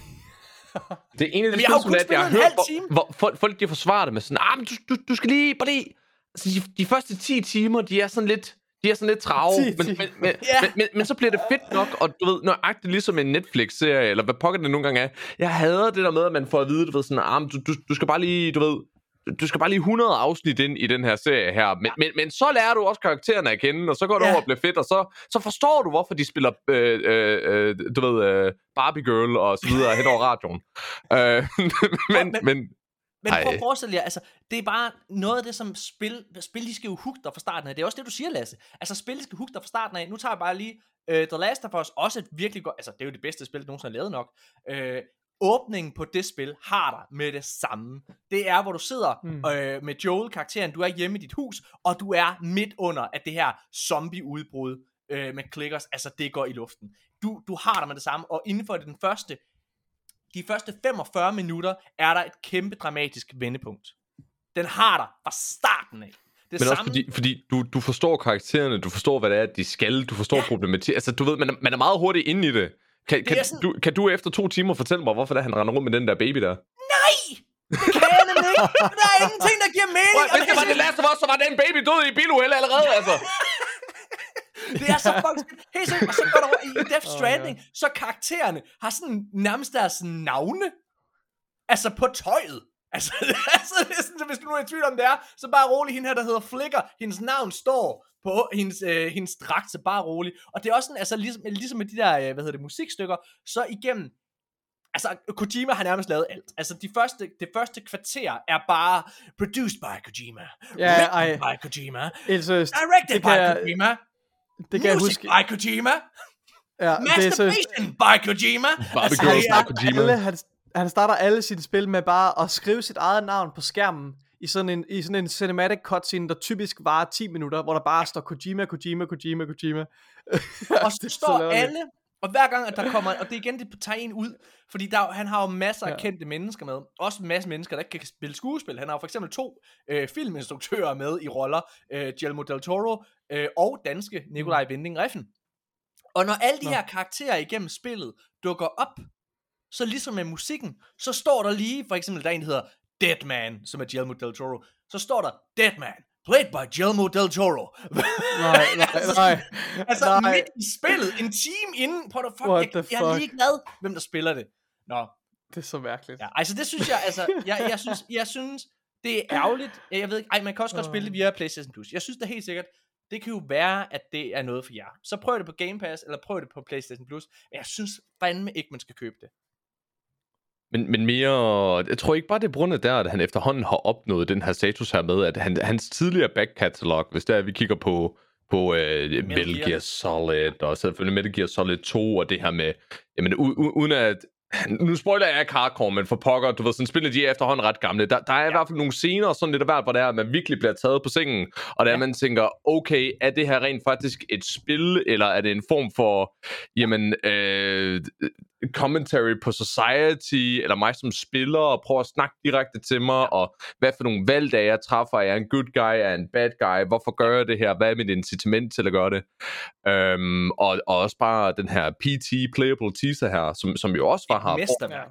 at, den, den, mesterværk. den jo også går over og bliver vanvittigt uhyggelig, og måske ja. på nogle punkter var mere kryptisk. Der vil jeg sige, at med, nu har jeg ikke selv spillet frygtelig meget Metal Gear Solid, men med Metal Gear Solid, der var det umiddelbart meget tydeligt, øh, hvornår det var, det begyndte at gå off the rails, og hvad der var, den gerne ville, og så videre. Hvorimod at, at PT, der skal du måske dykke lidt mere i det, men at det er jo tvivlsomt stadigvæk er en god spiloplevelse, fordi det fundamentale i forhold til spildesign er rigtig, rigtig godt lavet, at det i virkeligheden er et super simpelt spil i forhold til, hvordan det er, du bevæger dig, og hvordan det er, du interagerer med tingene. Der er ikke så super meget, man skal sætte sig ind i i forhold til strategi og så videre. Det er jo virkelig sådan et spil, som alle kan sætte sig ned og spille. Altså, jeg, øh, Metal Gear Solid 2 har jeg også spillet. Jeg er ikke den, altså, jeg er ikke den store Kojima-mand. Men hvad hedder det? Jeg har spillet øh, Metal Gear Solid. Jeg spillede remasteren på min PlayStation Vita i sin tid. Øh, verdens bedste håndholdte spilkonsol. Øh, og, øh, og, og gennemførte den øh, ligesom der. Jeg synes, det var en super fed oplevelse. Men han har tydeligvis også haft nogle restraints. Altså, der har, altså han, der har folk, der lige sådan sagt, ah, nu skal du lige slappe af. Nu skal du lige sørge. Det er som om, og, og, og det er øh, spilindustrien i, i Vesten altså med til at gøre det her.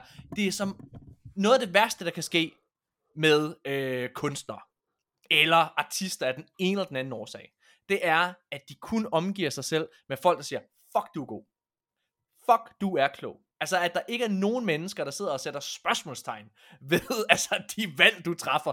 Altså, det, er, det gør bare, altså, nu er jeg jo rigtig, rigtig stor øh, Taika Waititi-fan med Thor Ragnarok, for eksempel, som jeg synes er en af de bedste film nogensinde lavet. Men der skete noget. Lige efter, altså det bedste Marvel-film nogensinde lavet i hvert fald. Lige efter Thor Ragnarok, så øh, gik han ud og lavede Jojo Rabbit. Og øh, som blev også nomineret og alle mulige ting. Og der skete det på baggrund af Thor Ragnarok. Folk begynder at hylde ham som et geni. Og man kan mærke, hvis man sidder og ser interviews før Thor Ragnarok, og interview efter Thor Ragnarok med den her mand. Han er blevet selvfed, altså Taika Waititi. Han er begyndt at snakke om, hvor genial og rig han er, du ved, på en uironisk måde. Og det er usmageligt. Og Kojima er endt det samme sted. Han er begyndt at se sig selv som det her geni. Og nu tager jeg en nyhed fra Gamescom nu. Okay, lad os få den ud. Til Gamescom. Så dukker Kojima fucking op. The crowd goes wild. Og jeg sidder også og tænker, fedt man, shit, er det det nye Overdose-spil, han laver til Xbox, som vi skal sidde og se noget med nu? Og det er altså opening night, det her. Det er det store show. Alle viser spil fra Kojima kommer med en video med ham, hvor han kommer og annoncerer noget kæmpe stort, siger han. Han laver en podcast. Jeg laver en podcast, så hvis der er nogen af jer, der godt vil høre lidt mere om Kojima, så laver jeg en podcast nu. Det var det. Hey! Det er det mest skuffende i hele verden. Og altså, hvad er det for et sted at annoncere, at man laver en fucking podcast? Altså, Okay, hvad er det for det er noget? jeg- jeg for, for Kojima er det jo det bedste, bedste sted at gøre det, men det er Ja, jo ja. sindssygt. Det er jo, det er jo det vildeste tease. Altså, hver gang det, Kojima der stiller sig op på scenen, så alle holder vejret jo, og glæder sig til nu at annoncere han et eller andet nyt, hjernedødt, mærkeligt projekt. Ej, det Men så hvem er det, der mand. sidder? Hvem er det, der, altså, det siger jo noget om Vesten. Altså, prøv at høre.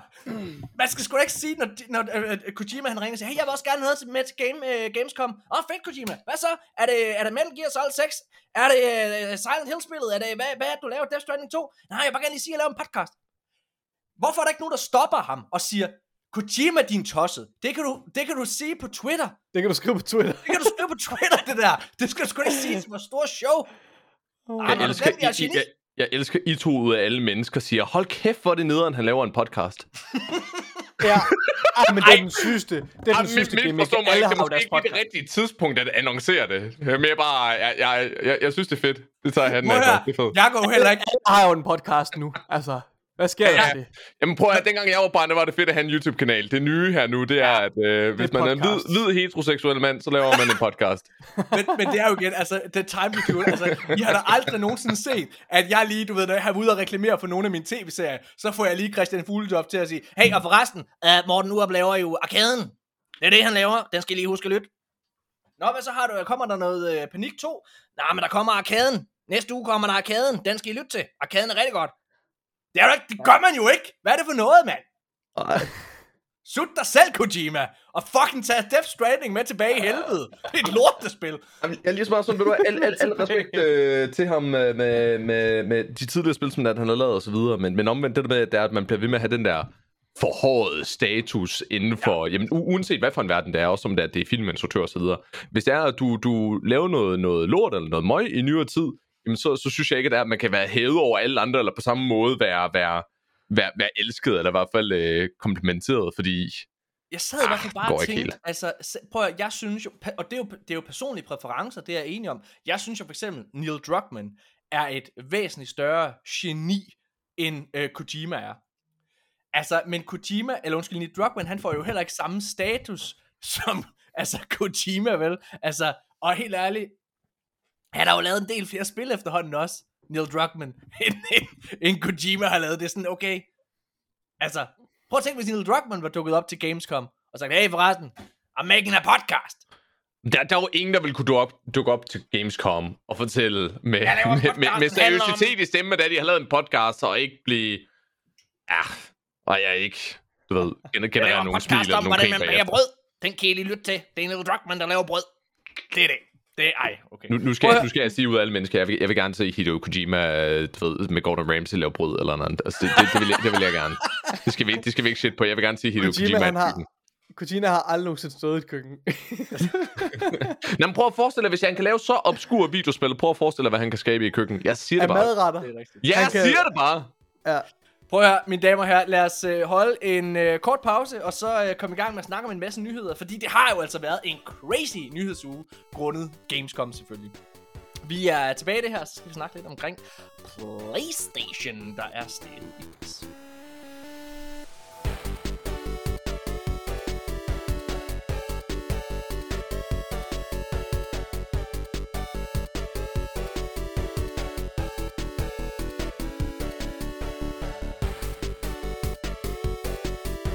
Så er vi tilbage igen, og øh, Nikolaj han sidder stadigvæk med en mikrofon med en sok på.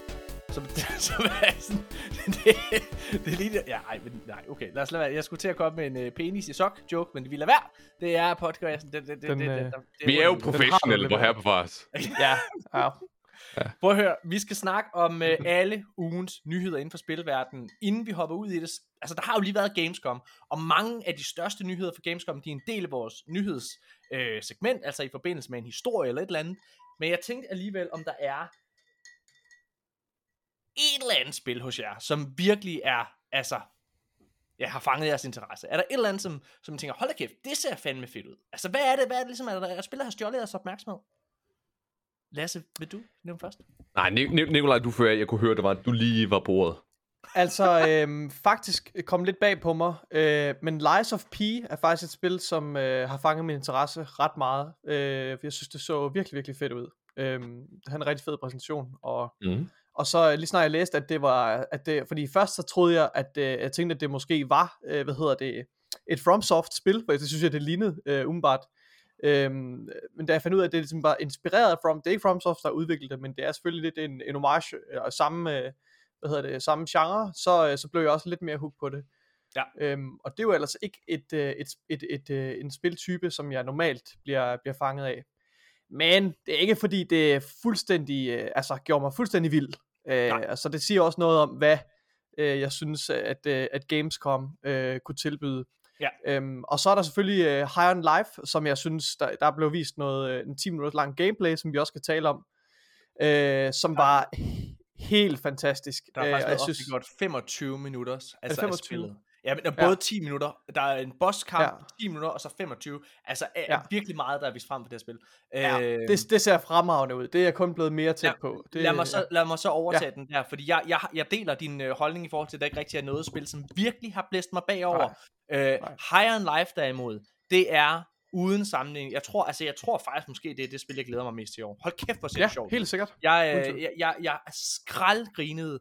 Altså, Ja, det er så fucking sjovt. ja, vi skal, Virkelig genialt. det, er, altså, og hvis man ikke ved det, så er High on Life, det er lavet af Justin øh, Roiland, som har lavet øh, hans eget spilstudie. Justin Roiland er den ene halvdel af teamet bag Rick and Morty. Det er også ham, der lægger stemme til de fleste figurer i Rick and Morty, blandt andet Rick and Morty. Øhm, så han har jo den her meget unikke stemme, og han har også en meget unik humor, som er sådan total sindssyg. Og, øh, og, og altså det her High on Life, det, og Lies, og, øh, hvad, hedder det, øh, hvad hedder den, Lies of P, er det den hedder? Lies of P. Ja. Lies of P, ja. Begge spil øh, kommer til Game Pass, Nikolaj. På day, one. Det er sindssygt. Det er fucking fedt. Det er fucking det, sindssygt. Ja, Ja. det glæder jeg mig til. Nå, Lasse, Mm. mm. hvad har du, øh, er der et eller andet, der virkelig har fanget din interesse? Problemet er igen, det, det, jeg, jeg føler jo, at jeg er det rigtige selskab, fordi jeg er en hardcore nørd, ligesom, uh, ligesom mine medmennesker. Så, så det betyder jo, at jeg har haft min fair share af, af midnatspremiere med, med Harry Potter-film og så videre i biografen, dengang det, Ja. var, det var aktuelt. Så, så at have set, hvordan der Hogwarts Legacy-spillet, det er bare blevet udskudt og udskudt og udskudt igen og igen. Det, Ja. det gjorde en lille bitte smule ondt, men jeg var ret, glad for at se den, den, uh, den nyeste trailer, der var, der kom her, fordi jeg kunne huske, at der var, et, da der var, jeg undersøgte omkring det, der googlede jeg det endda og så videre, der fik jeg forståelsen af, at, at det var en fast storyline, eller sådan noget den stil, at der var, at man, man skulle gå med. Men jeg kunne huske, at allerede på det tidspunkt, der sad jeg og tænkte, pis også, fordi jeg havde håbet, at det var ligesom øh, øh, Infamous, eller Infamous 2, hvor det er, at du ligesom har muligheden for at, at tage to forskellige paths, eller måske en blanding af det, til, til dem derude, som der, der ikke ved det. Mm. Det er, er ligesom den her spilserie her, hvor det er, du selv vælger, jamen, vil, vil, vil du gerne være egoistisk og ond måske i, i nogen forstand, eller vil du gerne hjælpe folk, eller skal det være sådan en mellemting? Og på samme måde, der tænker jeg jo inden for, for det her Harry Potter-univers her, kunne det ikke være fedt, hvis det var, at man valgte at blive den her antihelt inden for troldmandsverden, i stedet for, at man vælger at være den her good guy med Expelliarmus og så videre. Eller lad mig sige, hvad kan der Lad mig, lad mig, lad mig, du ved, jeg, jeg vil virkelig gerne, du ved, sådan, uh, teste det, og så med den nyeste trailer, hvor det er, at, uh, trailer, det var godt nok sagt. Ja, trailer. Kommer jo for Esbjerg. Øh, ja. du ved, med, med, med den, hvor der de faktisk måske løfter sådan lidt sløret for, at ja, der er faktisk måske muligheden for, at jeg, jeg sad og cyklede lidt efter det, om der er noget morality-system eller et eller andet, hvor det er, at man, man faktisk fald, vælger at, at uh, dykke ned i det. Altså, og, og det, er ikke, det er ikke offentliggjort, øh, men jeg har på fornemmelsen, at man selv kan bestemme, hvilket kollegie man bor på. Ja, men også bare og... det der med, så håber jeg også der, at de går hele vejen til, ja. til dørs med det, i stedet for at det går over og bliver sådan lidt en, sådan lidt en flad ting. Nu ved jeg ikke, om Mass Effect 3, det er, det er et godt... Øh, godt eksempel af er et mesterværk. Men, men jeg ved, var, var, var, det ikke det spil, hvor der var, at folk de sagde, at, at slutningen, uanset hvad for nogle valg der var, du havde truffet igennem spillet, så slutningen, det var lidt det samme, uanset hvad? Ah, men altså, ej, det er det ikke helt. Men altså, Jamen, jo, fa- farven den anderledes. Den der får du en baggrund, som der, der var rød, eller så fik du en, der var grøn, eller et eller andet. Til at sige, du ved, jeg vil gerne have et spil, hvor at, at de og at, at de valg, som du træffer, at der du virkelig altså, får en, en anderledes historie, i stedet for at det går mm. over og bliver sådan lidt en, en flad fortælling, hvor det uanset hvad, der munder det sådan lidt ud af det samme. Jeg, øh, jeg, jeg, jeg synes, øh, jeg, der har jo været sådan lidt en modvægt, øh, en modbalance, eller hvad man skal kalde det, sådan et, et oprør. Hvad, kald det, hvad du vil, altså fra sådan den, den, den øh, hvad hedder det, meget, meget markante øh, woke-del, eller hvad man skal kalde det, af, hvad hedder det, spilindustrien, mod Hogwarts Legacy, fordi at øh, J.K. Rowling, altså skaberen af Harry Potter-universet, hun ligesom øh, har haft nogle kommentarer i forhold til, øh, hvad hedder det, øh, et, trans people, øh, mm. som, som ikke er faldet så heldigt. Og der, der har den her, den her bevægelse, den har jo faktisk prøvet at bremse det her spil. Og der har, været rigt, øh, der har været rigtig, rigtig mange af de her, øh, hvad hedder det, øh, spilsites, kinda funny, øh, IGN, der har haft svært ved at dække det faktisk. Og det har været vildt interessant at sidde og se, fordi de gerne vil gå med den bevægelse. Men de dækker og bliver også nødt til at dække de spil, der bare fylder det hele. Ja. Og der er, mm. det, er, det er sjovt at se, at den, bevæ- altså den bevægelse skal i hvert fald ikke stoppe det her spil, fordi det er uden sammenligning. Jeg tror, det kommer til at sælge røven ud af bukserne. Hold tror kæft, hvor ser det, det tror jeg også. Ud. Det har fået så stor, stor traction. Og jeg må indrømme, jeg kan godt se, og det, det er helt klart en ulempe, at det her spil også kommer til PlayStation 4 og til, hvad hedder det, Xbox øh, One. Fordi man kan godt se, at der er nogle grafiske ting, der ligesom holder spillet lidt tilbage. Øh, mm. Ja, det lader jeg også jeg mærke i. Det ligner ikke et next-gen spil, Ej, eller et current-gen spil, hvad man skal sige. Det, det ligner et spil for sidste generation. Men gameplay mm. er king. Og, ja, øh, og jeg må indrømme, jeg, jeg synes faktisk, at det begynder at tænde mig mere og mere. Og jeg er ikke, jeg er ikke sådan, du ved, Harry Potter fanboy. Øhm, så hmm. lad os se, hvad der sker. Nå. Jamen, ved, du, ved du, der vil jeg gerne lige hurtigt bare lige ja. knytte en kommentar til det, fordi det er også en diskussion lige præcis med det, som der, at, øh, at jeg synes, der både er spændende, men også skræmmende på en og samme tid. Fordi det er jo selvfølgelig også noget, som der, at jeg har lagt ret meget mærke til, og der har også lagt mærke til de mange, mange forskellige former for Twitter-tråde, hvor der er, at folk de siger, hvis der er I derude, I går ud, og I spiller Hogwarts Legacy, så er I med til implicit at støtte det, de her udtalelser, som der, hun laver. Det er så sindssygt sagt. Og, og, og det er jeg sådan lidt bange for, fordi jeg er jo umiddelbart en, en person, som der ser rigtig meget frem til det her. Jeg vil gerne lave noget indhold med det. Og, og jeg synes jo, at det er totalt upassende kommentarer, som der, der løbende er kommet, og noget, som du ved, at jeg ser rigtig, rigtig Men ved, der... meget bort fra.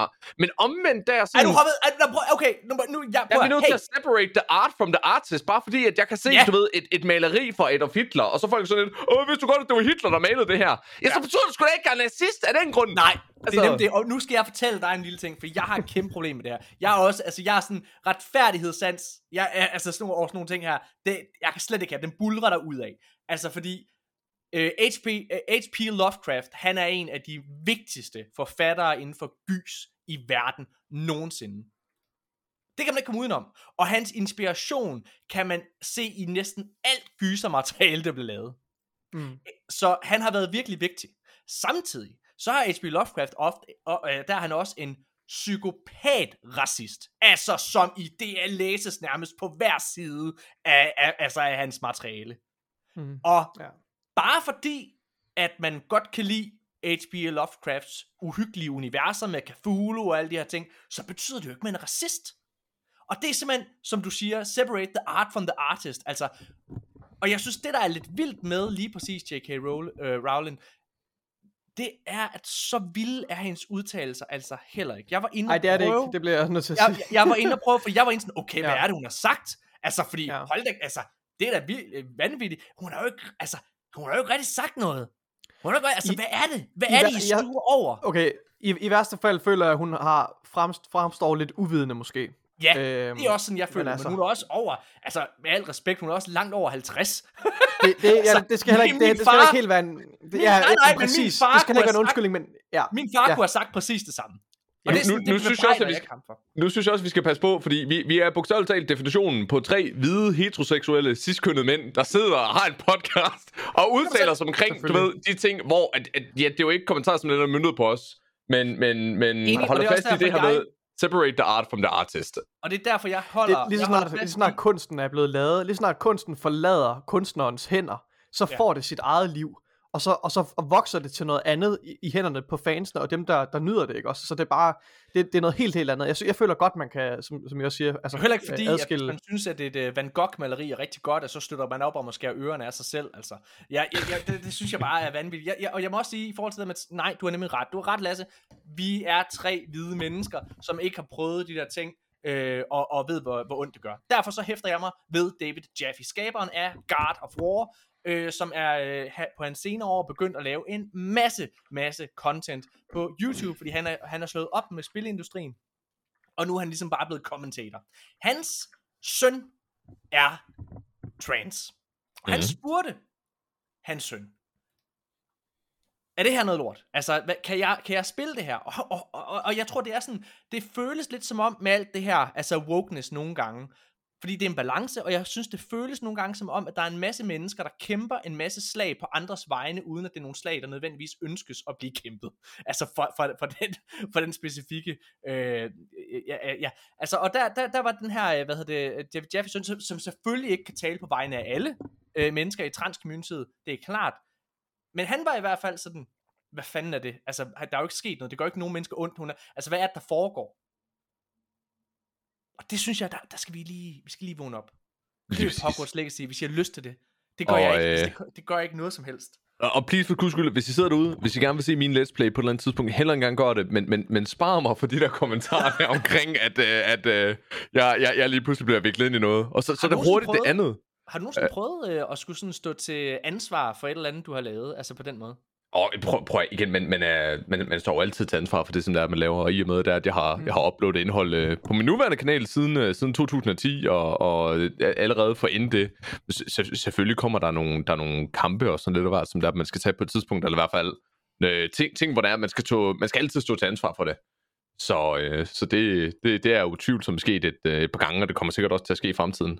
Men, men lige for at tage et hurtigt spring for det, over til noget andet, det var fordi, der var I nævnt det her med, at det måske ikke ligner et super, super nyt spil, det er, øh, er noget, som jeg måske også gerne vil nævne ved nogle af de, de øh, andre spil, som det er, vi både har set til Gamescom, men også bare i nyere tid. Der ved jeg ikke, hvordan dag I har det, men jeg vil tusind gange hellere have, øh, du ved, mere interesse over for et spil, som for eksempel Hogwarts Legacy, eller i endnu bedre tilfælde, det er High on Life, der var vi også snakket med, hvor det er, at de får lov til at tage noget kreativ frihed i form af, at der er en stien og univers og det hele. Det er så karikeret, fordi nu snakker jeg ikke på vegne af alle sammen, men jeg synes efterhånden, ja, vi har bevist, vi har muligheden for at lave de her total hyperrealistiske spil, hvor der er, der kan tages et billede af det nyeste Forza bilspil, eller måske Battlefield, eller sådan noget den stil. Og så er det faktisk svært at compare, hvad er virkelighed, hvad er spil. Microsoft Flight Simulator. I halsen. hvor, hvor vi, vi er vanvittigt gode til at lave noget, der, der nærmest går over og bliver helt hyperrealistisk, og respekt for det. Men hold nu op, hvor synes jeg i virkeligheden også, at det er synd, når at, at man bare vælger at påtage sig den her hyperrealistiske stil. Hvorimod, at hvis det er, at vi vælger at tage noget, der, der har langt mere kreativ frihed i form af noget, noget fantasy eller sådan noget den stil, så kan vi meget, meget mere.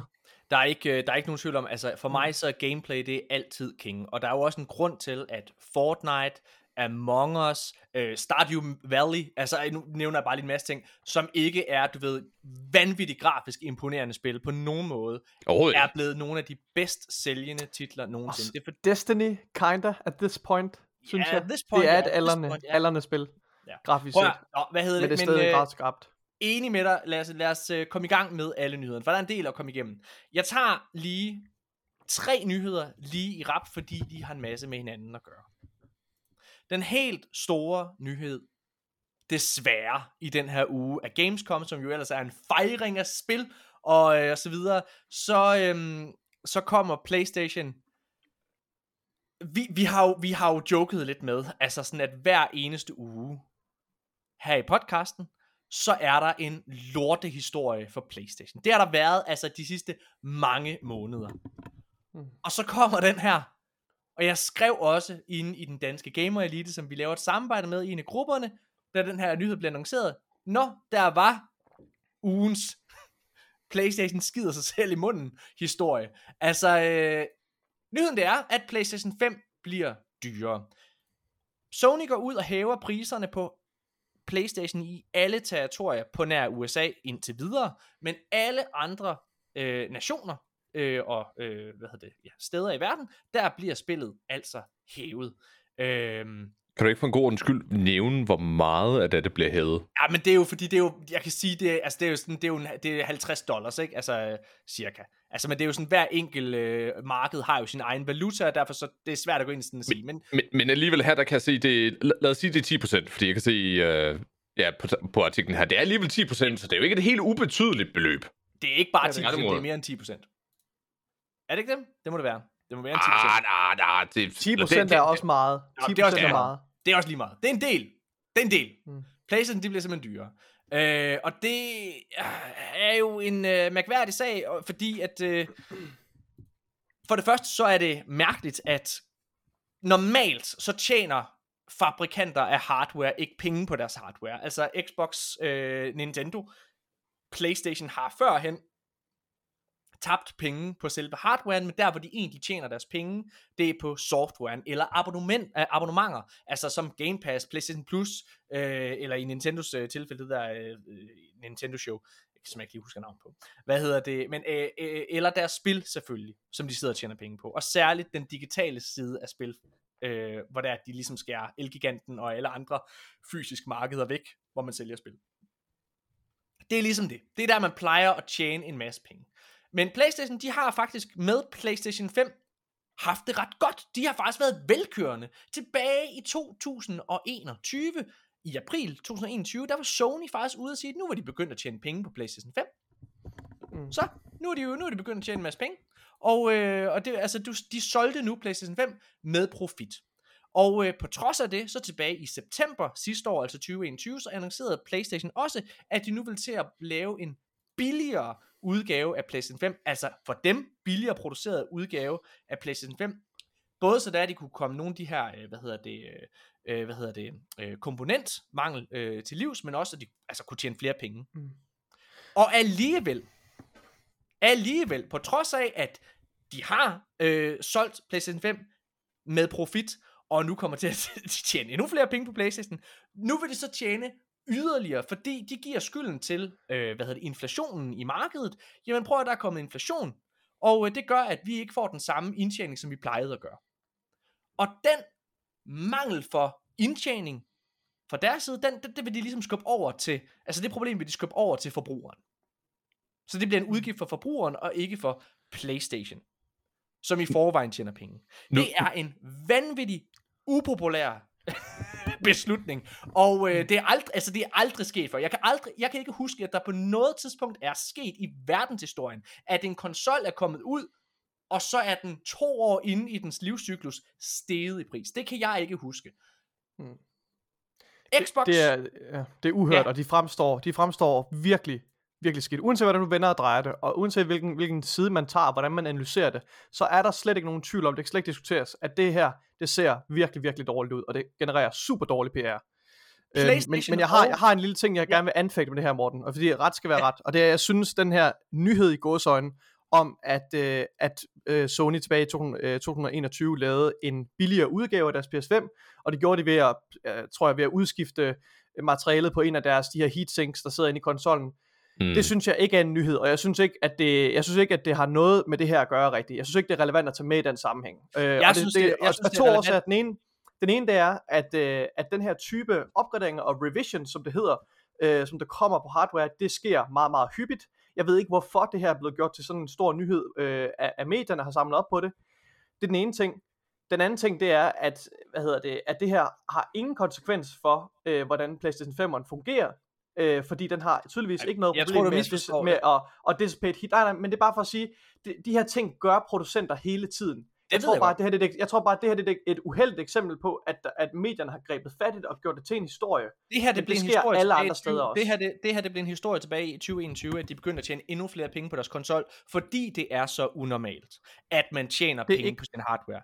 Jo, Okay, ja, men, men det er ikke unormalt, at de laver revisioner Nej, for at det spare penge unormalt, på men det er- produktionen. Det er ikke, nej, det er jo unormalt, men mm. det er unormalt, at man tjener penge på sin hardware, og Det når, så, og når Ja. PlayStation så er i stand til at tjene endnu flere penge på den hardware. Mm. Og jeg, jeg bringer de historier med i den her sammenhæng, for at vise, at PlayStation tjener ret fint på PlayStation 5.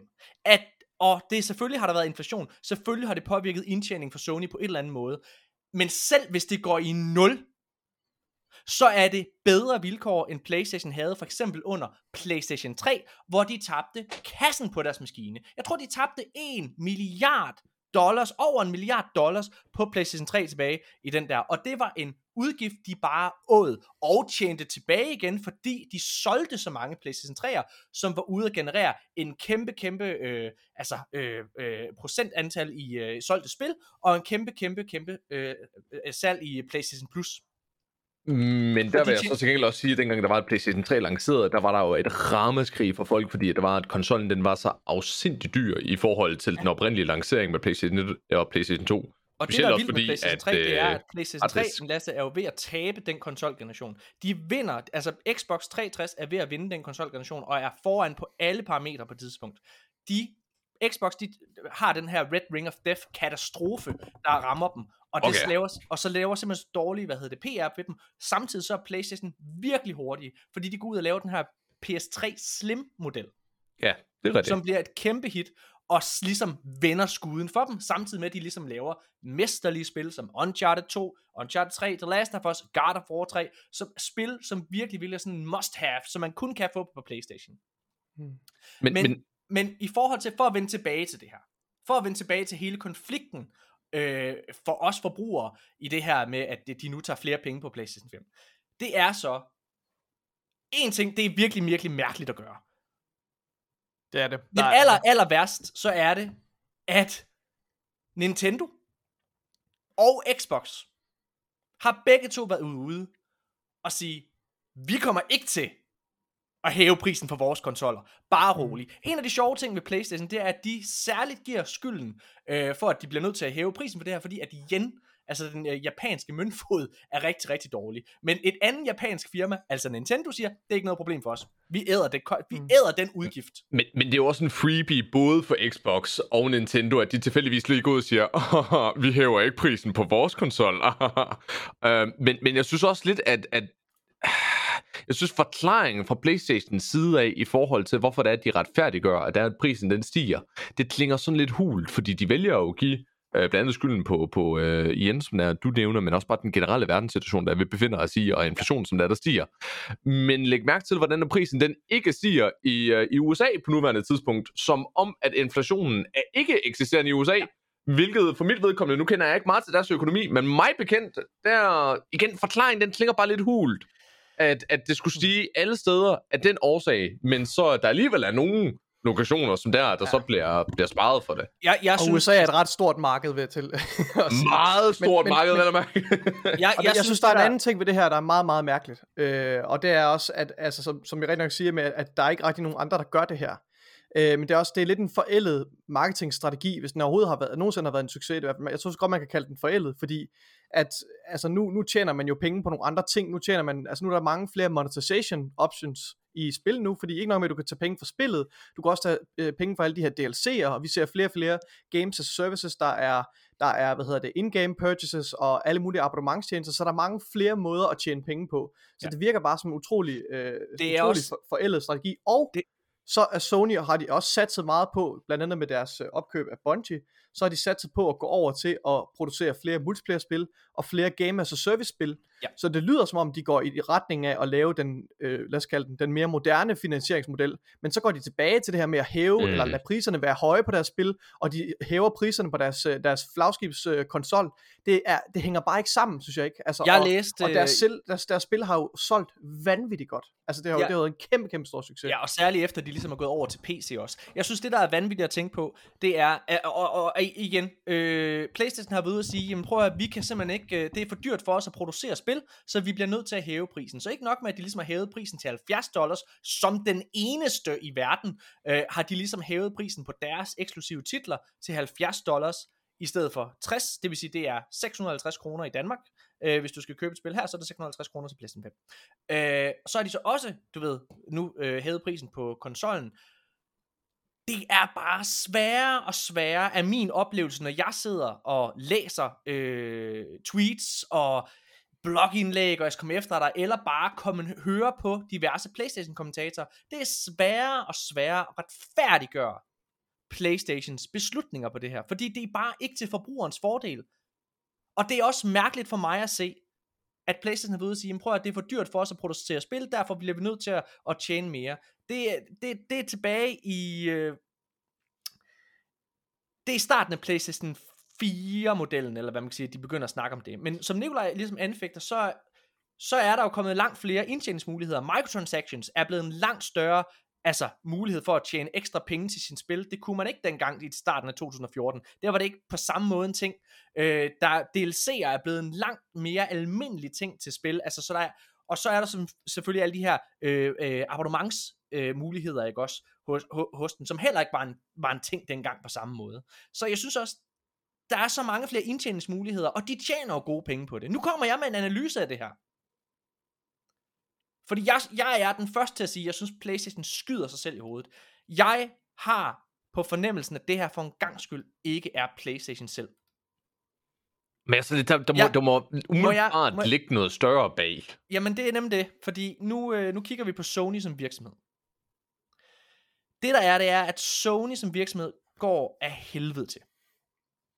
Deres filmindustri går ikke specielt godt. Deres fjernsyns øh, tv-serie går ikke super godt, fordi de som en af de eneste store spillere i markedet ikke har ligesom fået en streaming change op at køre, så de har ikke noget revenue på samme måde på den front. Deres mobiltelefoner sælger bestemt ikke lige så godt som alle mulige andre fabrikanter. Deres fjernsyn er ikke lige så populære, som de var for 20 år siden. Altså generelt så går det rigtig, rigtig dårligt for Sony. Men der er et sted, hvor det går rigtig, rigtig godt. Og det er PlayStation. PlayStation sælger røven ud af bukserne.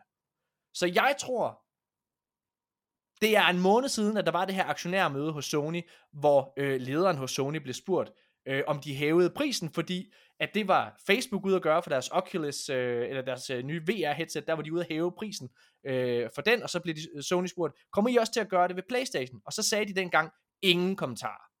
Og alle i medieindustrien, også os, hvis vi skal kalde os som folk i medieindustrien, Nikolaj, sagde, selvfølgelig kommer PlayStation ikke til at hæve prisen for PlayStation 5. Det vil være at skyde sig selv i foden, når det er, de i forvejen kæmper rigtig, rigtig meget med Xbox, som virker øh, bedre for forbrugeren, og særligt Xbox Series S, som er en billig next-gen model.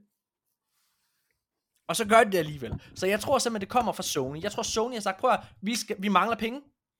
Vi har brug for at tjene flere penge til vores virksomhed, og Sony, I bliver nødt til at trække et større, eller undskyld, Playstation, I bliver nødt til at trække et større læs, end I allerede gør. Så nu hæver vi prisen på Playstation, fordi folk er åbenbart villige til at betale det.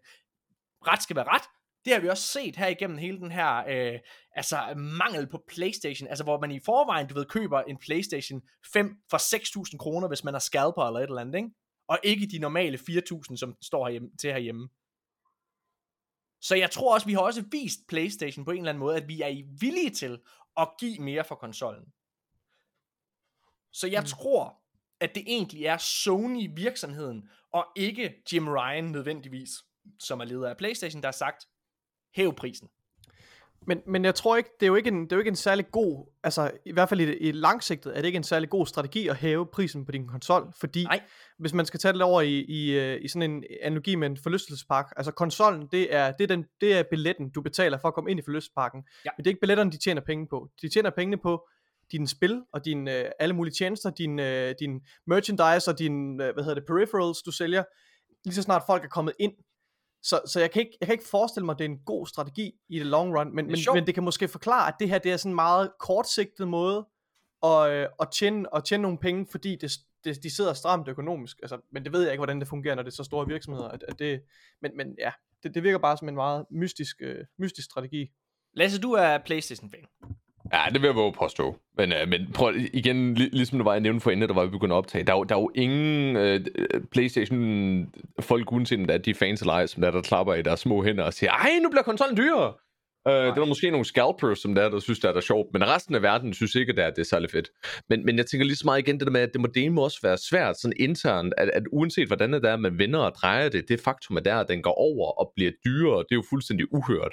Og selvfølgelig der befinder vi os i en underlig situation også, da der var de lanceret i forhold til, at, at der ikke var særlig mange chips, og derfor at der var folk generelt ikke kunne få fat i konsollen, og så kan man snakke omkring, du ved sådan, oh, okay, men gå det så også, at der var, der var noget, der, der, der var noget mere hype omkring konsollen, fordi der var, den virkede mere eksklusiv, men stadigvæk, det, det, det er ufattelig svært at retfærdiggøre, at den bliver dyrere her nu, men det er også derfor, at jeg tænker, hvor vigtige de næste, lad os sige, øh, det næste halve år, de næste 6 måneder, de kommer til at være for PlayStation.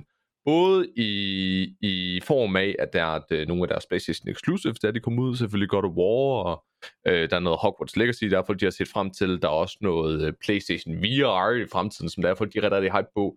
Men Ah! kunne det være, på der, VR. der, der er, prøv at, det, der er folk, som der, der køber det. Ja, ja. Der er omtale omkring det. Der er folk derude. Men jeg er lige så meget sådan lidt sådan, okay, kunne det være, at det er fordi, at, øh, at på nuværende tidspunkt, der PlayStation befinder sig jo bare et underligt sted. Også i form af, at det, ikke, det, det føles som om, at alle de store titler, folk de har set frem til, de bare konstant bliver udskudt. Er det fordi, at der vi kommer til at se en eller anden form for boom, måske lige i juleperioden, eller julesalget, som er en af de vigtigste salgsperioder for, for generelle konsolvirksomheder generelt, eller bare generelle virksomheder også, øhm, men også bare i starten af 2023, når det er, at vi så kommer til at få nogle andre af de store spiltitler. Fordi kunne, kunne det måske være, at man siger, ja, konsollen den bliver 10% dyrere her nu, men kunne der være noget marketingstrategi i, så er der, man siger i starten af 2023, wow, nu sænker vi konsollens pris med så og så meget. Det tror jeg ikke, de kommer til at gøre. Altså det, og, det, det, og det er simpelthen baseret på historikken med både PlayStation 4 og PlayStation 3. Det har de ikke gjort før. Og jeg vil faktisk våge, så, øh, våge at påstå, når det er, at PlayStation kan finde på at hæve prisen nu. Altså det er jo kæmpe PR-mareridt, de står i. Lige jeg, jeg, jeg, jeg tror ikke, der sidder en eneste marketingsmand derude, som ikke har sagt, er vi sikre på, at vi vil gøre det her, fordi vi kommer til at fremstå rigtig, rigtig skidt. Også fordi, at der er, at man Øh. tænker sådan, prøv at høre, jamen det, det man tjener, lad os sige, 10, lad os sige, konsollen den bliver 10% øh, dyrere.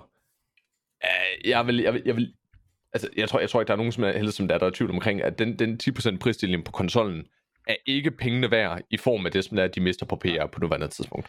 Ja, men det er det, og, og, og værst, værst, altså, så øh, er det faktisk, at jeg synes, der er rigtig, rigtig meget, der hviler på God of War. Jeg synes allerede, The Last of Us Part 1 har fået så negativ, altså nedsmeltning på nettet, altså over, at det er også bare et money grab, og det er egentlig bare den, i stedet med, at Sony bare er grådig as fuck, det er, den, det er det image, de har. Altså, en ting er den der generelle prisstigning, men så er der Last of Us Part 1, ikke også? Som, altså, som, i hvert fald, når vi sidder og læser nyheder og kigger på forskellige, hvad hedder det, sites og så videre der, så er der også en negativ diskurs der omkring det. Øh, og, nu, og nu det her med konsollen. Jeg frygter simpelthen, at der er så meget, der hviler på God of War Ragnarok. Og jeg tror ikke, det kan leve op til det. Og det Jeg er jo så også en- derfor, at, at, de, de næste 6 måneder, de bliver spændende, men, men vi skal heller ikke, altså, det, det, det, det, er jo ikke, det, er jo ikke for sjov, at det er, at de kører en forretning. Det er jo for at tjene penge, og man kan måske også godt pege på, at jamen, PlayStation 4 og PlayStation 4 Pro sælger de stadigvæk tonsvis af. Så hvis at man skulle prøve at finde en eller anden forklaring, jeg, jeg er ikke glad for den forklaring, der er, at jeg kommer op med, men kan man snakke omkring, at der er, at PS4 og PS4 Pro, den lidt ligesom bliver skubbet lidt mere som en casual konsol, hvorimod at PS5 Pro'en, det er sådan lidt ikke, mere til tech-entusiasten. Du, du kommer ikke til at kunne spille de, altså om to år, så kan du ikke spille, altså du kommer ikke til at spille Spider-Man 2 på, øh, altså på, på, øh, på, på en PlayStation 4, vel? Men Tror, Altså- tror, du, tror du ikke 99% af spillene, de stadigvæk kommer til at være kompatible med PlayStation 4 Pro? Hvis det gør det, så er det en katastrofe for Ja, det spilindustrien. vil virkelig være en katastrofe. Altså det, altså det er jo, det er jo altså vi sidder jo allerede nu og ser, øh, at, at, at mange af de store titler, God of War, Ragnarok for eksempel, har det jo mere eller mindre blevet sagt af udviklerne selv, at det er et problem, fordi PlayStation 4 holder spillet tilbage. Mm. i forhold til, hvad det kan. Og det er også en af årsagerne til, at jeg frygter, at God of War Ragnarok ikke kan komme til at have, den kan ikke leve op til det, folk vil have fra det. Fordi da God of War fra 2018 udkom, så var det en grafisk mastodont, der kom. Altså en ting var, at den havde en overraskende god historie, øh, men den havde også bare altså de grafiske muskler, det lignede på alle måder bare den her vanvittige titel, som man kun kan få, hvis man var Playstation. God of War Ragnarok ligner indtil videre en DLC. Vi har nærmest ikke set noget omkring Ragnarok. Det er jo det, som der er der problemet også. Nej, det har vi ikke. Men der er en 3 minutter øh, gameplay trailer, øh, som kom sidste år. Som, altså, man har jo set noget... Tre, tre minutter fra sidste år, og langt størstedelen af det, det er sådan noget, ja. hvor at, at det er ikke actual gameplay, og det... Ja, det vil jeg også sige. Det vil, det vil sige lad, lad os give dem the benefit of the doubt, men, der er ikke, men det ændrer jo stadig ikke på, at det kommer også til PS4, og Nej. dermed er der nogle øh, begrænsninger til, for hvis du ikke laver begrænsninger, ja. så får du bare en Cyberpunk 2077, hvor, altså, hvor udviklerne bare stikker af med, med spillet, og så kan det lige pludselig køre på de gamle konsoller. Ja, jeg, vil, jeg, jeg vil gerne have en billet til en af de der møder, der er inde ved Sony Playstation, ja. har lige nu taget betragtning af, at, ja. at, at folk, du ved selv, folk udefra, de kan sidde og tænke, shit, de har lort op til halsen. Prøv at forestille dig, hvordan er, de har det til møderne på nuværende ja. tidspunkt tidspunkt, og PR-folkene der bare tigger og beder omkring, nej, for guds skyld, lad være med at hæve prisen, og de så alligevel vælger at gøre det. det altså, næste, det er... Det, det næste halve år, det bliver spændende, også fordi, ja. altså hvis vi bare kigger, lad os bare kigge frem til juni næste år, ikke? Der er to spil, der kommer eksklusivt til PlayStation næste, altså i løbet af det, altså frem til juni næste år, som vi kender til. Og det er God of War Ragnarok og Forspoken. Det er det. Øh, jeg, jeg tror simpelthen, altså hvor Xbox-fronten, der har vi øh, High and Life, som vi lige sidder der, altså roser til skyerne her. Vi har øh, Redfall, vi har Starfield, og vi har øh, al den her, hele den her kæmpe Riot-deal, øh, mm. som øh, øh, kommer til at, hvad hedder det, skylle ind over os lige om lidt. Øh, altså League of Legends udviklerne, som smider alle deres spil og alle deres champions ind på Game Pass. Altså hele den her de mangler bare noget. Og det igen, det kommer lidt, det snakkede i starten af podcasten omkring det her med, at, at deres PlayStation Plus service heller ikke får et influx af nye titler. Der går ikke en uge, hvor man ikke hører om nogle nye indie-titler, eller et eller andet, som kommer ind på Game Pass. Og der er intet over på Playstation. Der er slet ikke den samme. Altså, de, de, de, de, det, jeg oplever, at det er sværere og sværere at retfærdiggøre at være Playstation-fan på en eller anden måde. Oh, altså, ej, ej, synes du Ej, okay, nu, nu, vi, vi, vi er ikke i tvivl omkring, at det har været noget, det har været noget lort på det sidste, og, og de kommer til at virkelig at blive sat på prøve, men uh, ej, det er da ikke på, at det er det... Ja, ja, ja, ja. det skal ikke, det skal ikke være sådan noget med, om, om det er... Men af den grund uh, skal, skal jeg begå mytteri og uh, gå ud og købe en Xbox med det samme. Nej, præcis, men, men, men det er helt sikkert, det er sindssygt problematisk, altså det, det må virkelig være, være, altså, være frustrerende, men, men jeg tror, at der er jo, det er ikke fordi Playstation-fansene, der så mange sidder med deres høtyv og, og klar til at forsvare Playstation til det sidste, altså jeg tror, at der er rigtig mange, der sidder og synes, det er enormt frustrerende, Altså det, det altså, og, jeg tror bare, I, I, I, må, altså, I må ikke misforstå mig. Jeg, jeg mener jo ikke, at, man, at Playstation ikke laver gode titler. Det er jo ikke det, jeg snakker om. Altså, fordi vi kan da ikke komme udenom, at Playstation laver nogle af de, og har lavet nogle af de bedste spiltitler nogensinde. Så på den måde er det selvfølgelig nemt at være Playstation-fan.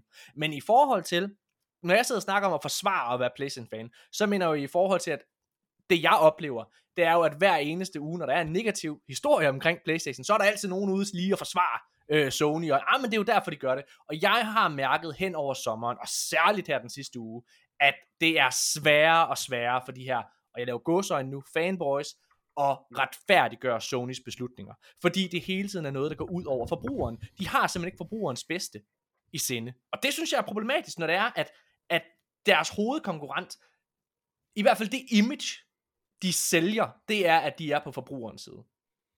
Men også bare det der med, nu vil jeg så også sige, at, at det er så let for dem at løbe med den her historie her på, på nuværende tidspunkt. For eksempel, ligesom jeg nævnte tidligere, det her med, at, at, at Nintendo og, og Microsoft Xbox, de, de tilfældigvis lige går ud her nu og siger, Åh, oh, men vi hæver ikke prisen, så er det sådan, Jamen, det er jo nej, ikke noget, de men, tilfældigvis gør. Det er ikke noget, nej, øh, jeg, jeg vil bare lige sige, det er ikke noget, de tilfældigvis gør. De gør det, fordi at folk bliver bekymret. De gør det, fordi PlayStation de sætter, laver en historie, som gør, at alle konsolejere og folk, der leder, det er jo svært at finde konsoller lige nu, de stiller, de stiller spørgsmål til alle de her community managers, øh, Major Nielsen og så videre der, hvor de siger, hvad fuck gør I også det her? Så det er jo ikke noget, de gør et stort nummer ud af. Medierne gør et stort nummer ud af det, fordi de griber historien og siger, Playstation, eller undskyld, Xbox og Nintendo gør det ikke. Men, men det er, jo det er, fuldstændig, det er jo ikke noget, de bare lige sådan, altså nemt gør. Uh, altså, det er mere, det er ufattelig nem omtale, at, at de skal, de, de gør på talt ikke noget. Det eneste er, at de bare informerer omkring det, at nej, man hvor, sige, det havde de været lige så nem ikke. omtale for Playstation at lade være med, altså tage det her lov. Det, det, ikke fu- vi, det kan da, vi kan da ikke gøre det til en negativ historie for Nintendo og Xbox, at, Vi at de får god og, PR. og, og, og, tager os til panden og tænker sådan, hvor, hvor, hvorfor i hele verden gør de det her?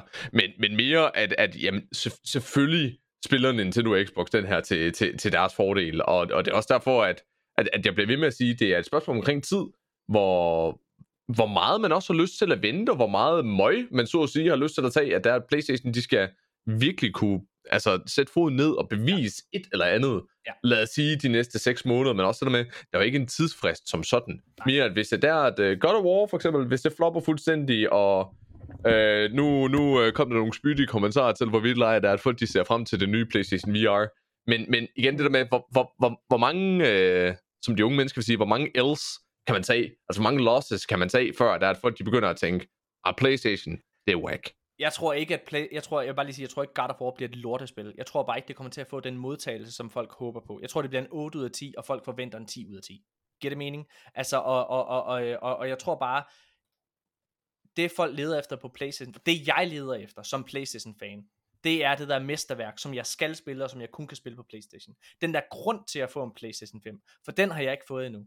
Fordi der har ikke været et altså exclusive to uh, PlayStation øh, 5 title endnu, som virkelig har sådan, altså skabt ringe i vandet, som The Last of Us i sin tid gjorde, og Uncharted og Mm. God of War Ragnarok gjorde. Det har der ikke været, Mm. fordi altså øh, øh, Horizon Forbidden West var jo også til PlayStation 4, og God of War Ragnarok kommer til at være PlayStation 4 også. Så det er sådan, Mm. mm. de mangler den der titel, plus det også er til PC.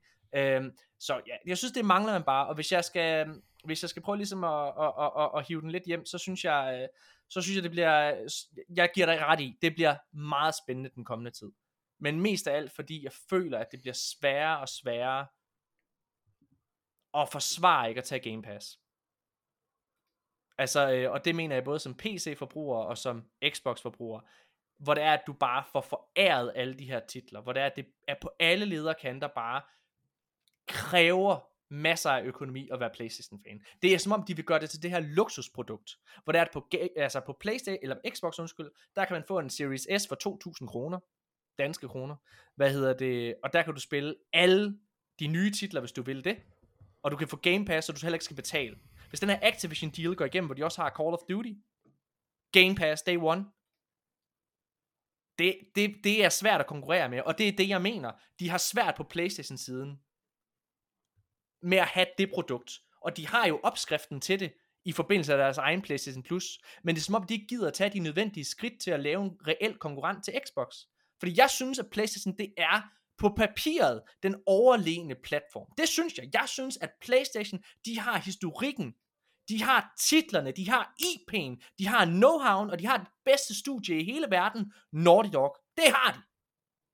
Men de bruger det ikke til noget. De bruger det bare, det er bare, de er bare grådige. Og det er det image, man står tilbage med. Og hvis man sidder, og det er altså ikke bare noget, jeg siger, at Playstation fremstår grådige. Hvis man læser, og, øh, øh, altså sites fra øh, IGN, øh, Polygon, Games Radar, eller lytter til David Jaffe, Destiny Gary fra IGN, jeg skal komme efter dig, så er det det, folk siger.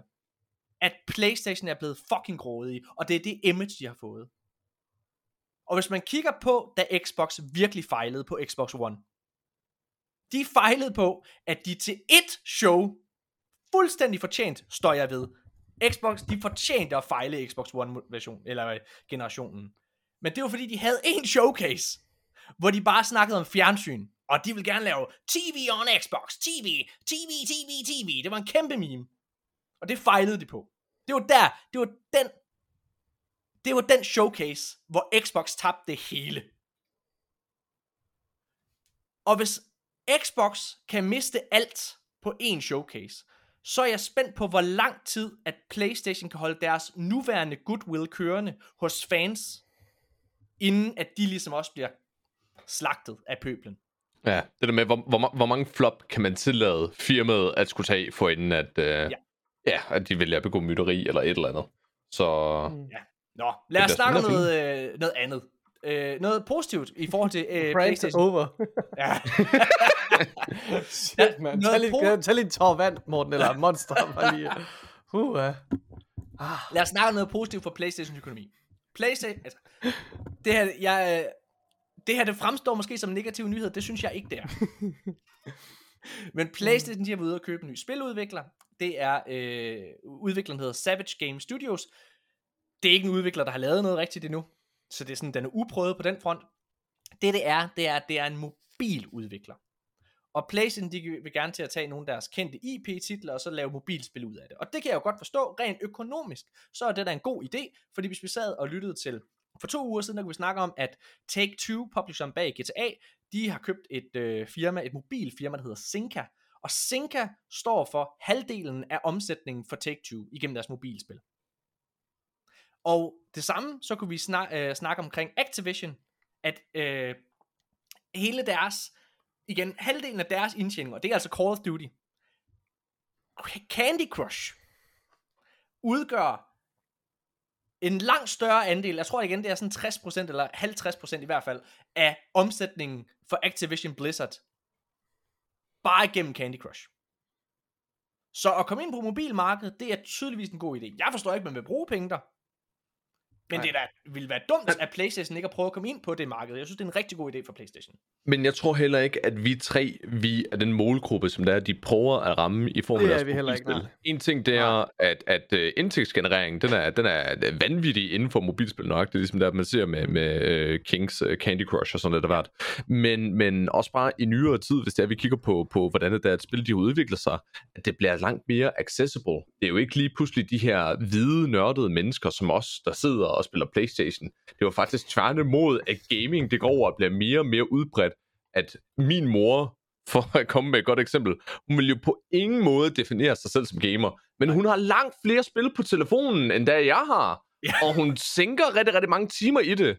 Og der skal ikke meget til fra, at, øh, at Playstation de måske kommer ud med en masse spændende mobilspil eller andet, og så kommer de ud til nogle af de her måske lidt mere casual gamers, der ikke tidligere har ønsket at forsvare at skulle bruge tusindvis af kroner på en konsol, men at da de lige pludselig formår at hook dem og gøre dem interesserede, og det er lige så meget ja, det, som det handler er omkring.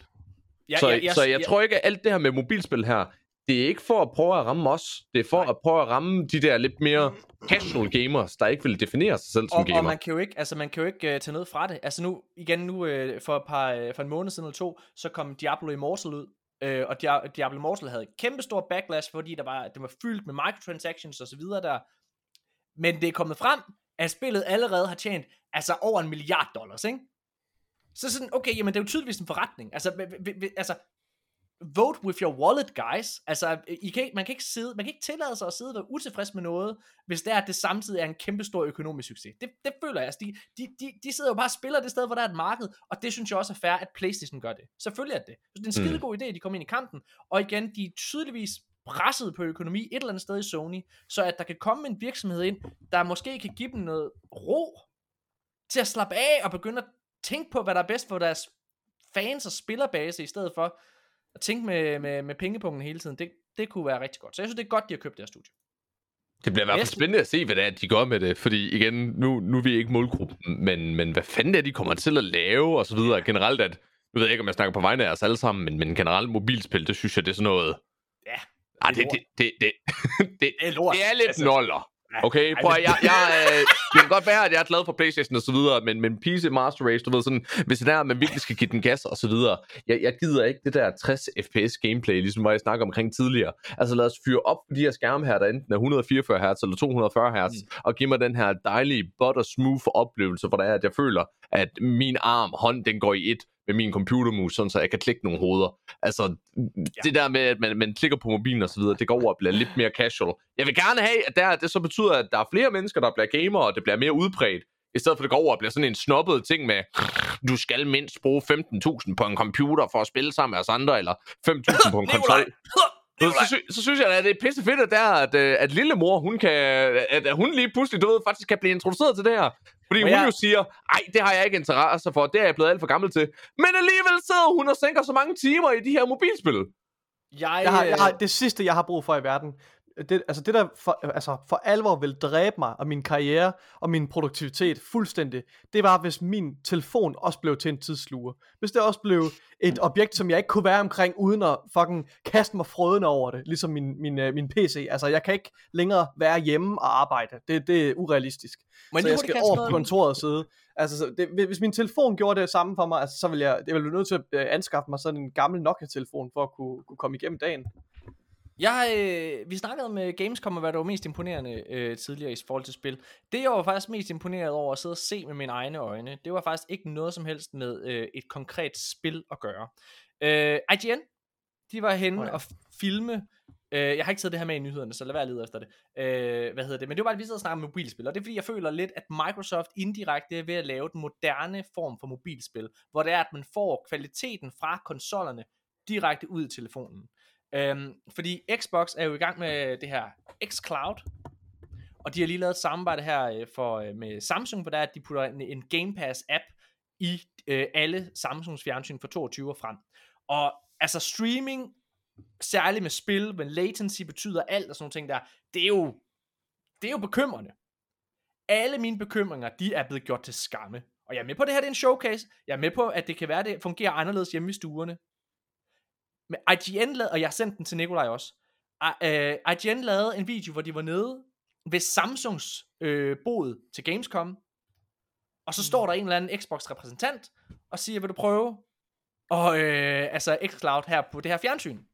Og de står og filmer det, og snakker, og hende der intervieweren sidder og snakker om, hvad hun oplever øh, med latency og sådan ting, og det er ikke til stede. Det er sindssygt. Det tager 7 sekunder, 10 sekunder virker det som, at komme ind i spillet, og så er de i gang, og det, altså, det ser fluent ud. Og man har tidligere hørt Destin Legary tale meget varmt omkring det her. Han var hernede og oplevede det, han filmede det ikke med egne øjne. Altså, det er fremtiden. Mm. Men det er igen, virkelig der, fremtiden. Det, det, det er sådan noget der, der fungerer. Nu kan jeg kun... Øh, jeg tror noget af det nyeste der, at jeg har haft, det er øh, PlayStation Now. Det fungerede øh, genialt, synes jeg andre, og der var, at jeg havde en, en vanvittig fibernet-forbindelse, eller whatever, du ved, i hvert fald bare, der var, at man havde en ordentlig connection. Men lige så snart der er den mindste form for latency, og nu kan det godt være, at igen, det går over og bliver sådan lidt snobbet, du ved, sådan, øh, jeg kan ikke, øh, jeg udnytter ikke min 144 Hz skærm ordentligt, og øh, der er lidt for meget delay og så videre. Men, men allerede, du ved sådan, jamen for pokker, hvis, hvis folk de prøver at tage deres, øh, deres lidt ældre kontrol, nu, nu tænker jeg sådan noget PlayStation 1, PlayStation 2, eller noget, der er ældre for den til skyld, og de prøver at sætte det til et moderne tv, det at der bare lige er et 100 øh, millisekunders delay eller sådan noget på, at da du klikker på knappen på din controller, til at karakteren rent faktisk hopper på skærmen, Ja. allerede der, så bliver du altså lidt taget ud af det. Og når det er, vi snakker omkring, at immersion, det er så satans vigtigt. Ja. Der er jo ikke nogen som der, der gider det der. Altså, det skal være responsive, det skal være ordentligt, det skal være sådan lidt lækkert. Og det er i hvert fald, altså det er det, som, altså, den her video vi lover. Altså det, øh, øh, altså jeg, jeg, jeg var øh, blæst bagover, da jeg så det. Nå, jeg tager lige hurtigt to nyheder, øh, for at sætte farten en lille smule op. PlayStation VR 2 udkommer i starten af 2023. Det er blevet yes. Sendt til Q1, er det rygtes til, og det er rigtig godt, der er en, der glæder sig. øhm, næste nyhed, det er, at PlayStation Edge-controlleren er annonceret. Det er altså sådan en, hvad kan man sige, sådan, ja, PlayStation svar til øh, Xbox Elite Series 2 controller. Det må man sige. Øhm, den har fået lidt blandet modtagelse. Nu kommer jeg som Playstation-fan her. Da jeg oprindeligt så billedet af den, der kunne jeg ikke forstå, om det var en helt ny controller, eller om det bare Nej. var en add-on til det, eller hvad pokker det var. Ja. Med, med, med, med Ja. Pro-controlleren, og så når man har set til andre controller, der har det været meget tydeligt, okay her, der får du noget lidt Ja. ekstra lækkert, og der er noget for... for der, der er noget fedt ved det. Her der var jeg oprigtigt i tvivl omkring, og d- faktisk lidt stadigvæk af det. Hvad fanden det er for noget? Det var Jeg det er første, jeg blev mærke i også. Fordi du kan, du kan ikke du kan ikke, øh, du kan ikke se på deres marketings content, at, det her det er altså andet end at det ligner et, reskin af deres øh, originale controller. Og, men, men jeg vil sige, til deres forsvar, så er DualShock, øh, DualSense controlleren er i forvejen på nogle punkter overlegen sammenlignet med, med konkurrenten, fordi de det har været inde og lavet det her er adaptive triggers, øh, som jeg synes stadig, som jeg stadig venter på, at, at øh, Microsoft får ja. fingeren ud af røven til at lave. Øh, men ja, men, men, øh, men Noget det er jo det- fordi alt det, alt det spændende gemmer sig jo ligesom på bagsiden af den her controller, udover at den ligesom har, og alt det indeni, altså med at du kan, du kan tweak den, ligesom du kan med, med, Series, øh, med Series, Elite Series controlleren, så kan du ligesom lave custom profiles, hvor du kan justere sensitivity og så videre, og dead zones, og jeg skal komme efter dig, øhm, og som jo, man jo kan på de her øh, controller. Men, men det er også på bagsiden af den skuffer, Nikolaj. Fordi Ja, det er det. Det er nemt på, altså det, det der, nu har jeg, både mig og Nikolaj har den her Elite Series 2 øh, controller for Xbox. Øh, den er jo meget ligesom SCUF controller, hvis man kender dem. Og øh, det, der er fedt ved de controller, det er jo, at man kan have fire knapper om bagved, ved- så de der øh, fire knapper om foran, de ligesom kan skiftes om bagved. Og jeg bruger det kun sådan her. Det er altså virkelig, det har virkelig altså øget min, min produktivitet i, i multiplayer-spil. Altså jeg, det virker som om, jeg lige har fået et par år mere at løbe på, inden at mine reflekser de forsvinder helt. Og øh, den her øh, nye øh, PlayStation Pro controller, som hedder PlayStation Edge controller, den har kun to knapper om bagved. Det er et mark- meget mærkværdigt valg i min optik. Og det er også noget af det, som mange øh, fans har bidt mærke i, og er lidt utilfredse omkring.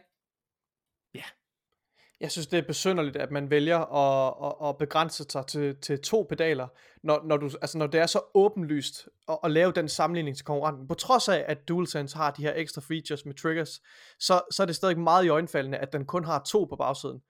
Øhm, og det betyder jo også, hvis der er folk, der for eksempel har en til øh, hop-knappen og til crouch-knappen, som man ty- typisk er det, man vil mappe den til, de to vigtigste knapper efter min mening, hvis det er en Ja. first-person shooter, hvor sådan noget her giver rigtig, rigtig god mening, så kan du ikke også have en knap, der er som- til equipment eller til sprint, som der er mange, der også gør for, altså, øh, som mapper dem til, så, så det begrænser dig ret meget. Men, ja.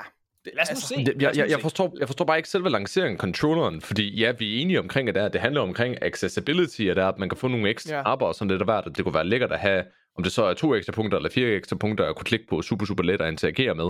Men, men så er det lige så meget sådan, hvorfor fanden er det, at de så ikke i stedet for har valgt at fokusere på deres, og, og jeg vil gerne lige pointere det, at Xbox-fansene, de, de siger, at uh, PlayStation-controlleren, den er super fed, det vil jeg, det uh, vil jeg også sige, at det siger et eller andet. Men lige så meget Mhm. sådan, jamen, hvorfor så ikke fokusere på den controller, I allerede har lavet? Den dybeste sagt, den er blevet opfundet. I har en vanvittig god controller.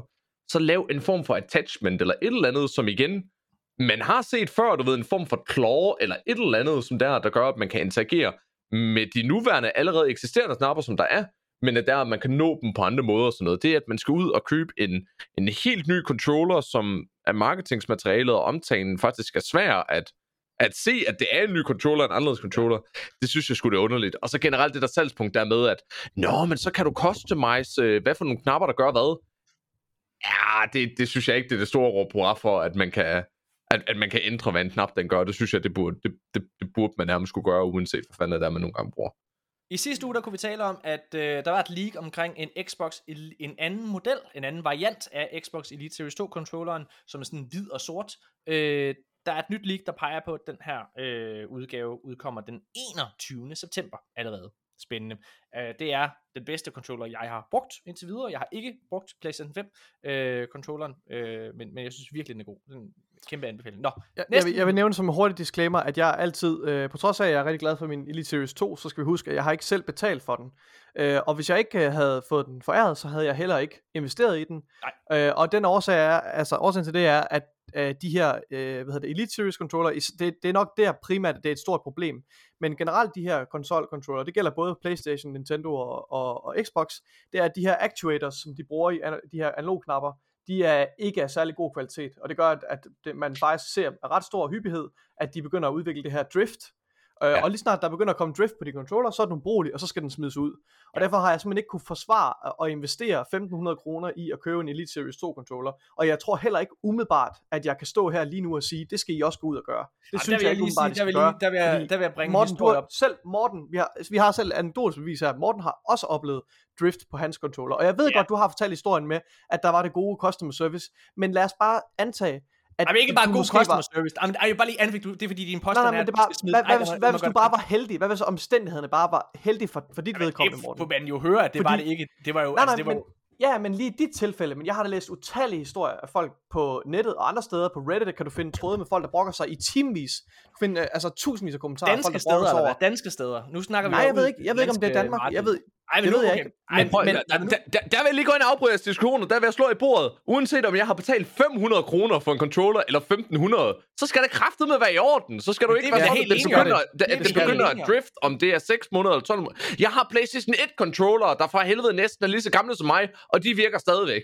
Altså det Vi er helt er, det man, man kan ikke forsvare, uanset Og så er om der det er alle- et pro-produkt jeg vil eller ej, jeg det sker. sige- Og så er, Jeg der, bare lige- så er der alle de mennesker, der ikke ved, at de kan gå op ned og bytte deres controller. Så er der alle de mennesker, der aldrig prøver at gøre det. Det er For helt dem er rigtigt. det også et stort problem. Så Det er helt du, rigtigt. du kan ikke helt fejre det af vejen, Morten. Jeg giver dig ret i, Jeg at du var, det ikke af vejen. Jeg fejrer det ikke af vejen. Du, det er bare fordi, din påstand er, at man skal smide den ud, hvis det er, det begynder at drifte.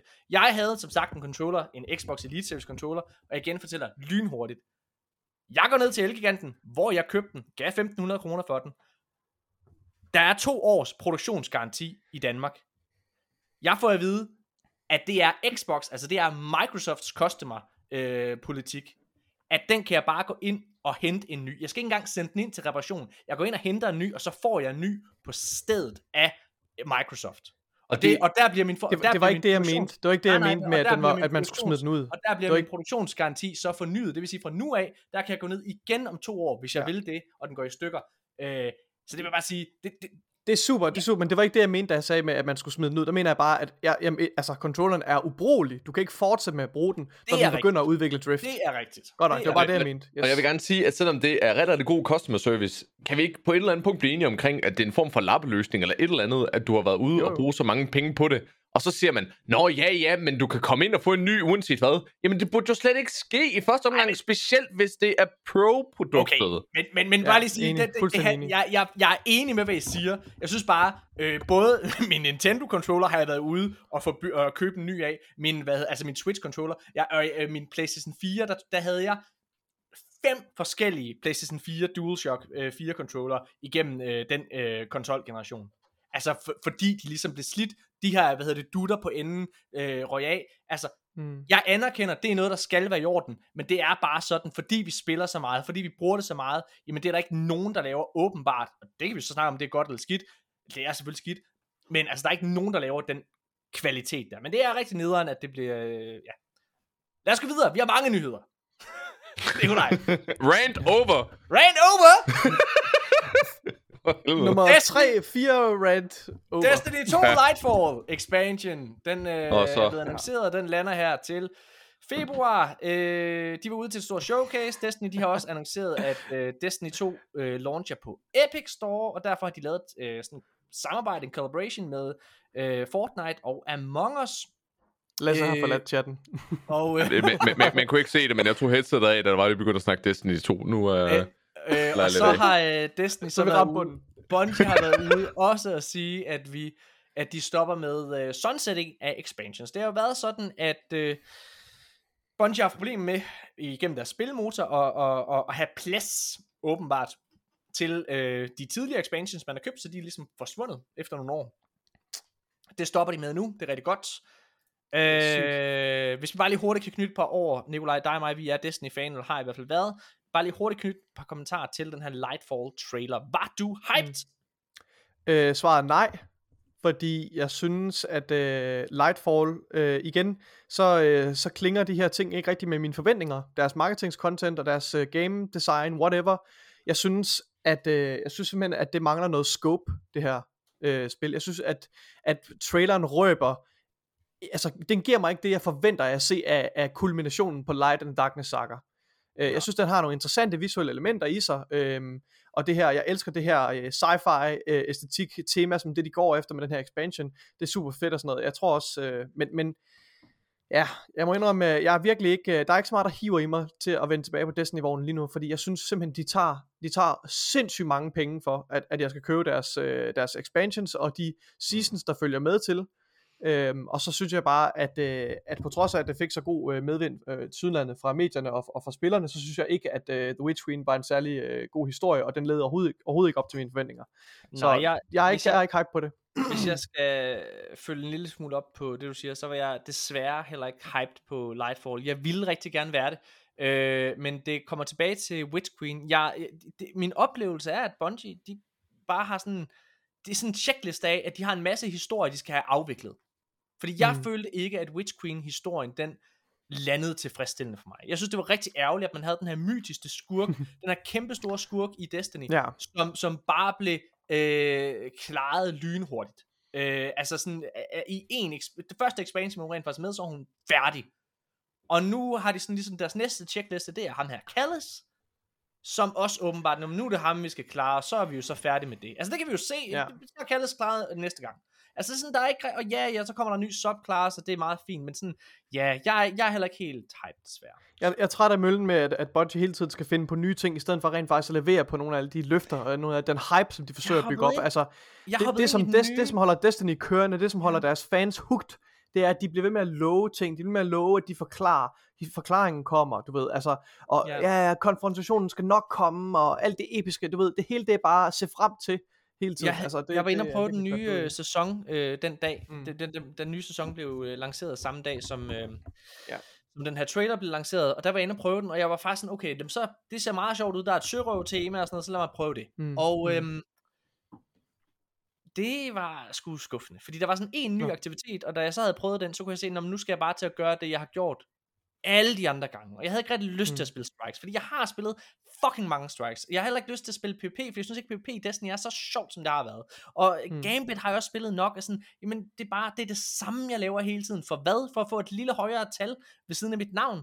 Hmm, okay, så går jeg altså ind og gennemfører Cyberpunk i stedet for, tænkte jeg. Som en person, der Det- jeg- ikke er inde i Destiny-universet, der synes jeg godt nok, I snakker meget lort omkring det spil, der I ellers elsker så højt. Det, Vi elsker, vi elsker det jo, men vi- det er bare, det er begyndt at Ja. falde. Nå, okay. Jamen, ja. Det må være Okay, ligesom så- mit forhold til Overwatch. Det der med, at man havde elsker, Jamen, det, elsker, hey, du det. det er ikke engang løgn. Det er 100% det samme. Nå, okay. Hurtigt. Næste nyhed er en mærkelig ting. Så i torsdags i sidste uge kom det frem, at I, eller undskyld, at Amazon var ved at købe EA. Og så dagen efter, så kom det frem, at øh, Amazon alligevel ikke købt EA måske. Altså alle ryg, og, og det var altså, det var alle, det her, det var sådan alle de store amerikanske sådan financial sites, der begyndte at snakke om det her, det var i gang. Så jeg vil våge den påstand, at Amazon har været i dialog med EA om at købe dem. Så hvis vi bare lige snakker omkring det, at Amazon til synligheden er interesseret i at købe en stor spiludvikler, det synes jeg er en god idé. Amazon har faktisk øh, vist et ret stort potentiale på spilmarkedet. De havde to store spil øh, sidste år, som, øh, som jeg glemmer navnet på, hvad hedder det, men som øh, på, på Steam klarer sig sindssygt godt. Øh, Mm. og altså, jeg vil jo langt hellere have, at det er en amerikansk virksomhed, øh, i stedet for sådan en kinesisk en som Tencent.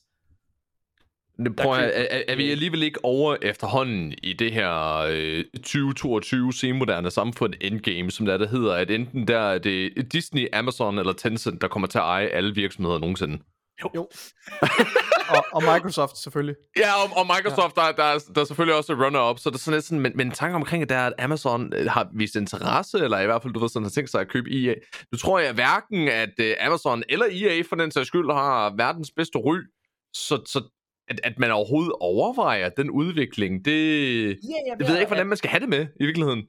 Altså, jeg synes altid, det er spændende med de her mergers her, fordi altså sådan, det, der kan jo ske katastrofale ting. Øh, Warner og Discovery mergeret her for, øh, øh, der vi gik igennem her for lidt tid siden, er jo glimrende eksempel på, at, altså, at det var ved at fuck, er ved at fuck hele, alt det arbejde, øh, DC har lavet på deres film og tv slate, er jo ved at blive gået op i røg. Batgirl-filmen, som var blevet produceret, øh, var i gang med, de var i gang med at klippe den fucking film. Blev skrottet på grund af det her merger. Man kan godt mærke, at den indre instruktør græder lige nu, altså... Ja, men ej, ved du hvad, nu ved du, skal du høre, hvad jeg græder over. Ved du hvad? De fucking skal i skrottet. Så Fear hvad, Rain, kom så! bedste fucking animationsserie, der nogensinde er lavet, det er Batman The Animated Series fra 90'erne. Fucking, fucking godt er det. Bruce Tim, der skabte den serie, han, sammen med J.G. Abrams, var han gået frem og sagt, prøv at, jeg laver fandme en ny. Jeg laver, et, en, en, jeg laver en, en, skal vi kalde det et reboot af det her. Går i gang, og så laver jeg Batman The Caped Crusader. Den var produceret. Den er produceret. Mm. Den har de også fucking skrottet. Heldigvis så står det i What den the fuck? kontrakt, at de kan gå ud. Og det, prøv at det er penge lige ned i lommen. Er du klar, hvor mange mennesker, inklusive mig selv, der vil kaste milliarder af kroner af at få lov til at se mere Batman? Der var et øjeblik, hvor det var et Batman, som filmen, der kom her tidligere i år, et mesterværk. Den bedste film, jeg har set i år. Der var et lille øjeblik, hvor det ikke var, nej, vi er ikke sikre på, at der skal komme en toer. What the fuck laver I, Discovery Merger? Hvad fanden er det, I laver, Discovery? Hvad er I bare, er I bare kommet for at sidde og voldtage, altså Warner Brothers? Hvad der foregår?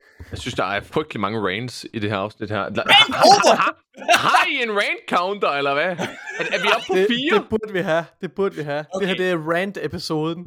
Okay, Ja. så ja, nu kaster jeg fuck Amazon og fuck EA. Vi ser, om der bliver sådan noget. Jeg, der er helt sikkert et eller andet om snakken, når der er, der er så mange store nyhedssites, der tager op. Jeg kaster nogle øh, film og tv. Det er måske meget sjovt, vi lige snakkede med Warner Bros. Snakkede med nogle film og tv-ting inden for spil. Mm-hmm. I sommer der kom der en Resident Evil-serie på Netflix. Jeg har set det hele af den. Desværre. Heldigvis. Nu kommer den gode nyhed. Der kommer en sæson 2. Netflix har været ude og sagt, bare roligt, det lort skal vi ikke have mere af. Godt. Tak Netflix. Netflix har også været ude og øh, annonceret deres instruktør og forfatter til en kommende Bioshock-film. En af de bedste spil nogensinde får en filmatisering. Og det er for en gang skyld på de her øh, film og tv Øh, øh, øh, serier af, af, spil, af spil, franchises og IP'er, så er det faktisk ret, øh, så er det ret god kvalitet, øh, der er øh, bag de her navne. Fordi det er altså Francis Lawrence, som er instruktør på den bedste Hunger Games film, der hedder Catching Fire, toren, og I Am Legend, og en film, der hedder Slumberland, som jeg ikke kender, øh, og instruktøren på den her Bioshock-film, er øh, en fyr, der hedder Michael Green, der har skrevet Logan, filmen med Wolverine, den bedste X-Men-film, og så har han skrevet Blade Runner 2049. Det her er ret fedt. Det her, det er sygt godt talent, der er på den her film. Jeg tror på den her Netflix-film. Næste nyhed. Øhm, showrunneren bag The Umbrella Academy, en anden Netflix-serie, øh, kommer til at stå bag Netflix's Horizon Zero Dawn tv-serie. Og han har bekræftet, at Aloy fra spillene også er en karakter. Det er en lille smule ærgerlig over, fordi øh, jeg håber, det, det kræver virkelig et stort budget at kunne have de her øh, robotdinosauruser. Mm, så det tror jeg ikke rigtig på. Øh, så det, altså, jeg havde håbet på, at de lavede sådan en prequel-serie, som handlede om, hvordan man nåede til Horizon Zero Dawn. Men det er tydeligvis ikke det, der er tilfældet. Så jeg, jeg, den her tror jeg rigtig lidt på, desværre. Næste nyhed. Optagelserne til Sonys Twisted Metal tv-serie er færdige. Det er den her, øh, kender Lasse sikkert, fordi han er jo så glad for de gamle spil fra PlayStation 1, men øh, Oh yes, oh yeah. Twisted Metal var et meget populært spil. Nu kommer der en film, øh, hvor Will Arnett, han spiller den her psykotiske klovn med maske på. Eller vel, lægger i hvert fald stemme til den. Det, den kunne godt blive meget sjov. Øh, der er en lille arbejde til den her historie. Vi tager lige næste nyhed med, fordi så kan, går det full circle. Næste og sidste nyhed inden for film og tv for, for spil, det er, at PlayStation arbejder på en Gravity Rush film. Gravity Rush er et Vita-spil. Der var to i franchisen, PlayStation Vita. Ej, jeg tror faktisk, at øh, toeren kom på rigtige konsoller også. Men den første var et rent Vita-spil. Og øh, der kommer ikke mere Gravity Rush. Efter sigende kommer der heller ikke mere Twisted Metal. Så det her er virkelig, virkelig besynderligt i min optik, at man laver, bruger en masse penge på at lave film til døde spil-franchises. Normalt, altså det er jo en skide god idé at lave tværmedie, øh, et tværmedielt øh, samarbejde. Altså det her med, at man laver nogle film, som på en eller anden måde skal holde øh, nogle spil kørende, og nogle spil, som holder nogle film kørende. Det er genialt. Se på Pokémon, der er en grund til, at de kører på 26. sæson eller sådan noget. Altså, det er fucking en god idé. Men i sidste uge kunne vi snakke om, at Sony også laver en Days Gone spillefilm. Og Days Gone er en spilserie, øh, som de har skrottet. Der var planer om en Days Gone, men den har de droppet. Så det vil sige, du de har altså tre film under udvikling til døde franchises. Det er i min optik dumt. Randover! der, er i hvert fald, der er i hvert fald rigtig, meget fokus på eksempelvis Twisted Metal, altså det der med, at vi, vi, vi går tilbage, og så kigger man på sådan nogle sådan et kultspil, eller ligesom Gravity Rush, at man, man kan sådan lidt mere forsvare det i forhold til The Last of Us ting, og så siger man sådan, åh ja, okay, det er lidt mere nyt, og lidt mere, du ved, sådan større, og sådan det der var det. The Last of Us-serien er en god idé, fordi det er en franchise, de kører videre med. Der kommer formentlig The Last of Us part 3, og øh, grunden til, at de laver en part 1, det er jo også en, altså på papiret en skide god idé, fordi alle dem, der er fans af den tv-serie, de kommer ind og tænker, åh, det vil jeg gerne spille, og så kan de spille The Last of Us på den bedst mulige måde grafisk. Men, men det er jo også der, hvor det snakker totalt meget til mit hjerte, fordi jeg elsker worldbuilding over alle på jorden, og som du selv siger, det er jo genial marketing og PR og så videre, og nu, nu min egen bacheloropgave handlede omkring, du ved sådan, Scott Pilgrim vs. The World, og hvordan det er, at man kan lave sådan nogle altså ja. hybrid fortælleformer. Altså en ting, det er den fortælleteknik, du bruger i en tegneserie. Noget andet, det er det, som der, du kan bruge i spil. Noget helt tredje, det er, hvad det er, du kan bruge i tv og film og sådan noget. Men det betyder altså ikke nødvendigvis, at et spil, det oversættes særlig godt til en tv-serie eller en film for den til skyld. Og guderne må vide, at det har vi fandme set mange gange i rigtig, rigtig mange år. faktisk set det med for eksempel Resident Evil, og det er sådan, altså Resident Evil, også, spillene er jo fede, men i bund og grund, mine damer og herrer, så er det jo bare en zombie-fortælling, og vi har set en zombie-fortælling fortalt en milliard gange før, så det er også svært at gøre Resident Evil, du ved, som en tv-serie, interessant. Der synes jeg trods alt, altså, jeg, jeg, og jeg vil der gå så langt som at sige, der er også, det er også der, hvor The Last of Us, som tv-serie, øh, får en udfordring, fordi det er svært ikke at slå på nogle tråde, som, øh, hvad ved jeg, The Walking Dead har slået på før, eller øh, hvad fuck hedder det, Black Summer, eller Sea Nation, alle de der zombie-serier. Og det er derfor, det er, jeg ser frem til Twisted, Twisted Metal-serien. Fordi ja. det er jo rent faktisk der, hvor det er, at man kan sige sådan, okay, allerede, at, at vi snakker omkring et sådan lidt obskurt spil, eller i hvert fald noget, der er ret funky, ved nogen våge påstå, at der man lige pludselig prøver at oversætte det til at være en tv-serie. Altså ja. det, det, det, det, det tror jeg godt kunne noget, men øhm, jeg tror måske, vi venter og se, hvad pokker der kommer til at ske. Enten bliver det mega fedt, eller også så tror jeg, at det bliver et shit show uden lige, ligesom de mange andre fejlede øh, videospil til tv-serie adaptations, vi har prøvet at lave. Mm. Nu, nu laver vi en, øh, en lille, øh, sådan en lille ting, fordi at vi har, der er sådan en masse nyheder omkring nogle øh, spil-trailer af en eller anden art, der er dukket op her til Gamescom. Øh, og det er ikke alle, vi behøver at tale lige så meget om. Så nu når jeg ligesom, jeg læser overskriften op, og så siger jeg min hurtige holdning til det, og så øh, siger jeg lynhurtigt, om I har noget at tilføje eller ej, og hvis I ikke har det, så går vi videre til næste historie. Fordi der er en masse Xbox-historie, vi skal snakke om med Phil Spencer, som jeg tænker tager lidt mere tid. Okay? Mhm. Okay. Hen.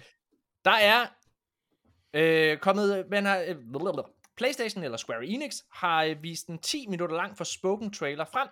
Øh, umiddelbart så synes jeg, at det ser øh, ud til at være sjov gameplay, men historien ser stadigvæk lort ud. Og jeg må også indrømme, at grafisk, når der man sidder og ser på nogle af, af de her NPC-karakterer, så er det ikke helt så flot, som jeg troede, det ville være. Men gameplayen ser sjov ud. Jeg synes også, gameplay ser fedt ud, øh, men, men særligt voice acting, voice dialogen er sygt cringe. Altså virkelig, øh, virkelig cringe. Har du noget at sige, øh, Lasse? Og overhovedet. Sådan, det, det, det er en af de ting, hvor det, det har jeg ikke fanget mig nok. Altså, det ser, det ser okay ud, men det, det er sådan lidt det, der er problemet. Det, det, det er bare okay. Hogwarts Legacy, den har vi snakket om. Lad os gå videre til næste nyhed, og det er så Dune Awakening, en MMO. Survival MMO faktisk, som jeg synes jeg er en meget spændende genre. Øh, umiddelbart i hvert fald. Øh, der kommer den her Dune Awakening, som er sådan en MMO sat i Dune-universet. Øh, hvis man ikke har set øh, filmen allerede nu, der kom øh, her sidste år, der hed Dune, øh, part 1 tror jeg den anden hed, så skal man tage at gøre det, den anden på HBO Max, den er fucking god. Øh, spillet her, det siger ikke så meget, det er en teaser. Hmm. Men det er meget fedt, at man begynder at prøve at malke lidt i det univers. Det der er en lille bitte smule sjovt, det er jo, at Dune er jo bare Star Wars. Dune-bogen blev skrevet tilbage i 60'erne. George Lucas læste den og tænkte, det er nogle fucking gode idéer, det der. Jeg tror lige, jeg tager stjæler lidt hister her, og så gør det til mit eget. Altså, Øh, det er Star Wars i den, altså lige med den væsentlige forskel, at Dune prøver at være science fiction, og har nogle ret sådan, centrale science fiction elementer i sig. Det, det har Star Wars ikke på samme måde. Men, men, men hvis du sidder og kigger på det, så er det stadigvæk den onde kejser, og du har den her øh, Jesus-figur øh, som hovedperson osv. Altså rent sådan strukturelt, mm. og de øh, hvad hedder det, karakterer, de har, så er det meget den samme fortælling. Øh, Men- så, nå. Men, men, men efter øh, Denis Villeneuve har haft fingrene i det, så, øh, så er det helt sikkert blevet etableret som, som mere, meget, meget mere øh, sci-fi øh, kontra sammenlignet med Star Wars i hvert fald. Men ja, det, Har du noget at sige til Dune Awakening, Lasse? Nej, jeg tænker lige så meget, hvordan nu pokker det er, at den kommer til at fungere som multiplayer-spil. Og det, ja. det, det, det undrer jeg mig også over, at det, er, at det bliver et MMO ud af alting. Og Um, en, ja, en, ja, en survival MMO, synes jeg. det gjorde mig altså en skeptisk også. det, gjorde det, måske- kommer det til at være fedt, men ellers mm. kan det være, at det er en dumpster fire. Altså det... Sonic Frontiers, øh, et spil, der har øh, delt lejrene rimelig meget i forhold til Sonic-fans. Øh, det kommer allerede her den 8. november. Mm. Hvor mange Sonic-spil har I spillet? Det vil jeg gerne spørge til. Jeg har spillet Sonic Colors, og så har jeg spillet Sonic Mania. Ja. Fordi generelt, sådan, Sonic-spillene, det, det er en af de ting, hvor jeg er overrasket over, at det er, at jeg aldrig nogensinde selv befanget så meget af Sonic-spillene. Ja, Men jeg jamen, tror, har det-. Jeg, jeg, jeg tror, det er det generelle idé omkring, at, at hele hans stik i stor grad, det er, at det skal gå stærkt, og det skal gå hurtigt. Og så når det er, at man ser det oversat til et spil, jamen ja, ja man vil gerne føle sig powerful, og man vil gerne føle sig hurtig og alt muligt andet, men ligesom da der var, at jeg spillede det på, på helt old school Sega-maskiner osv. Hvis det er, at du bare løber afsted med fuld fart, så ender du med at løbe ind i modstanderen, og så dør du bare, og så forsvinder hele den der go fast øh, stik, som der, man har. Så, så og, og guderne må vide, at Sonic-spillene, shit, de har fået mange tæsk igennem årene. Der har også været nogle, nogle gode spil, men hold kæft, der har også været mange dårlige. Men øh, jeg tror, øh, altså filmene har gjort, at den her, den kommer til at sælge rigtig godt. Øh, der er rygter, der går på, at det her spil, det skulle få nogle flere måneder under i udviklingsfasen, og det har øh, sikkert, på grund af, at de gerne vil tjene fucking nogle babs, så har de sagt, nej, det kommer den dag, lover vi. Det, det synes jeg er lidt. Nå, lad os se. Næste nyhed. Return to Monkey Island. Øh, det kommer allerede her den 19. september. Og der er kommet en trailer ud, som jeg synes er hysterisk morsom. Return to Monkey Island er lige ved at komme op i min top 3 over de spil, jeg glæder mig mest til i år. Bum. Næste. Eller har I noget at sige til det? Nej. Nej, nej, det var pisse fedt. Det, Næste nyhed. New Tales from the Borderlands, efterfølgeren til Tales from the Borderlands fra Telltale.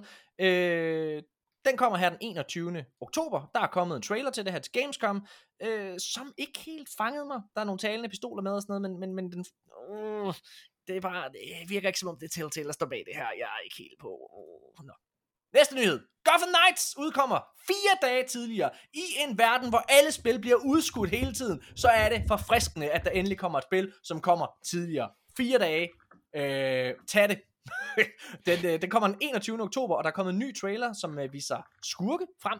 Øh, det er blandt, viser blandt andet, at Clayface og Harley Quinn til synligheden spiller en, øh, en stor rolle i historien.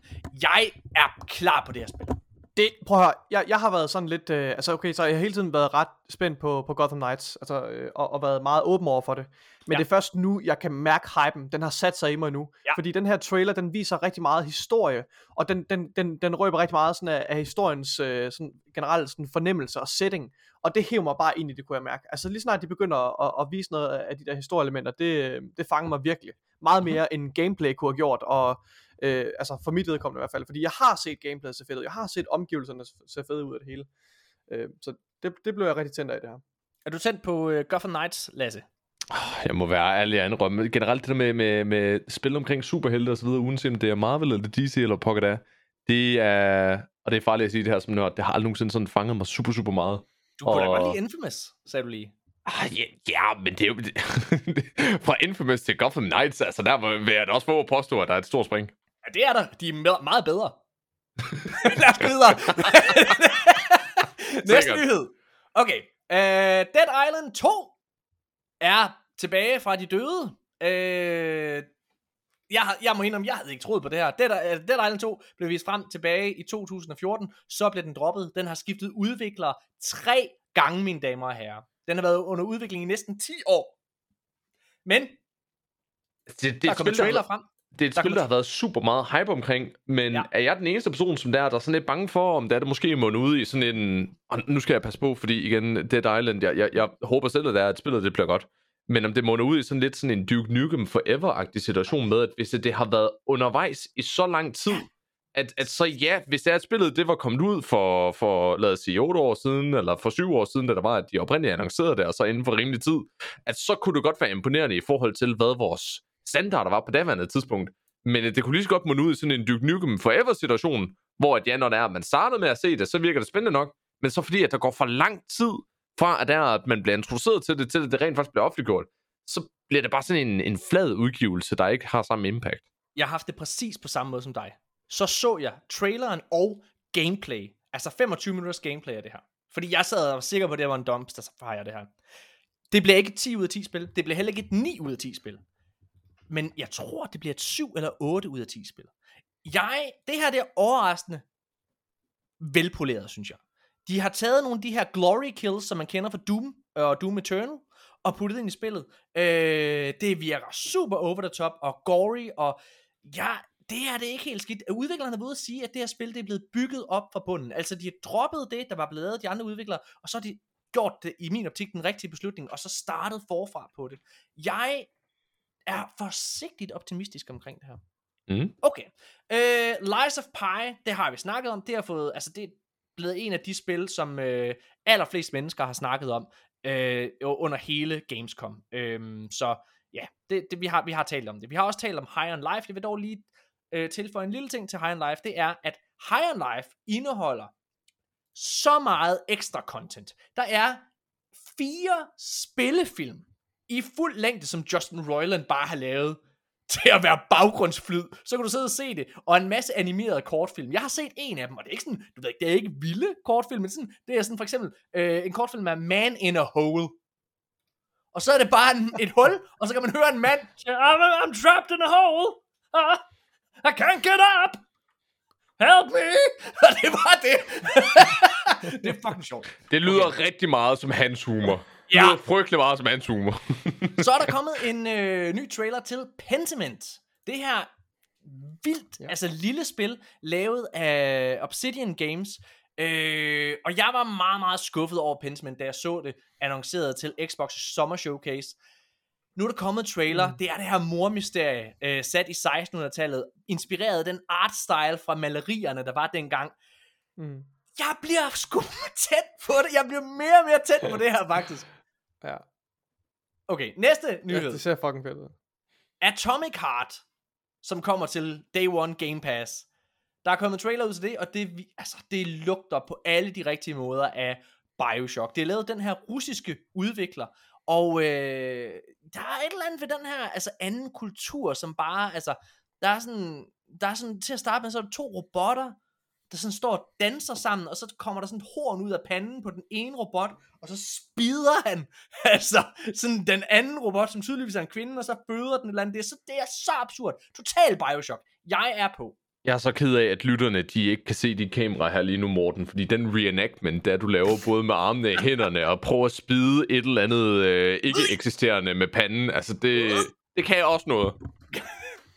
Godt. Mine damer og herrer, vi kom igennem det. Alle Gamescom-tingene. Sådan, fedt.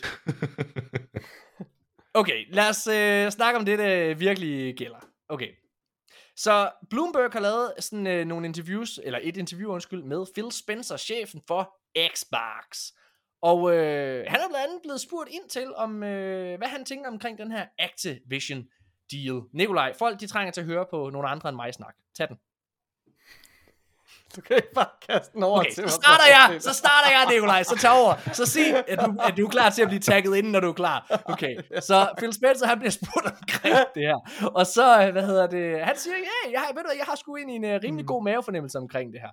Uh, han siger, jeg har, aldrig, jeg har aldrig lavet sådan en, uh, en deal på 70 milliarder dollars før, men hey, jeg tror, det går meget godt. Ja. Uh, Det synes jeg er meget, en meget, øh, et meget ærligt citat fra, fra hvad hedder det, Phil Spencer, som jeg ikke synes, man ser særlig tit. Men han, han, for at være ærlig, så jeg har sgu aldrig rigtig øh, været med til sådan et salg her på 70 øh, milliarder dollars, så øh, ja, Ja. Det, men jeg synes, øh, diskussionerne lader til at være ret positive. Ja. det. Øhm, og det har det jo også Ja. været. Altså i sidste uge, der kunne vi ligesom snakke om, at den første, hvad hedder det, domino-brik til at, at lade handlen gå igennem, som var Saudi-Arabien, der det ligesom var den første nation, der ligesom sige, ja, fint, for os af. Der har Mhm. de ligesom skrevet under. Men måske er der lidt grus i med skænderiet, fordi UK, altså England, øh, deres konkurrencestyrelse har faktisk været, må, kommer måske til, det er ikke officielt endnu, men måske kommer de til at gå ud og bede om lidt mere, lidt mere betænkningstid i forhold til, om de vil lade den her uh, Activision Blizzard deal For gå sake. igennem. Ja, så nu må vi se, nu må vi se. Uh, ja, altså jeg, øh, jeg tror, det er pro forma. Det virker rigtig, rigtig, rigtig meget som om, at alle de her altså, institutioner i verden, de ved godt, det her det er en kæmpe, kæmpe deal. Der er ikke et sekund, altså jeg er klar på at tage fejl, men jeg tror, den her deal går igennem. Hvad, hvad- med jer? Nej, Ja, ja, altså, det tror jeg også, men- men- tror, du, tror du, dealen går igennem, eller tror du ikke, den går igennem? Det tror jeg, men, men mest af alt bare fordi, at, at man har set, hvordan, som sagt, alle de her store virksomheder her, at, at, at de største, de fortsat kommer at blive større, og så opkøb de små, og det er jo virkelig sindssygt, at der at man udtaler, øh, man, man omtaler dem som værende små, fordi der er de jo på helst måde.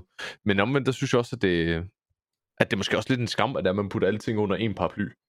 Øh, alt som et under et eje.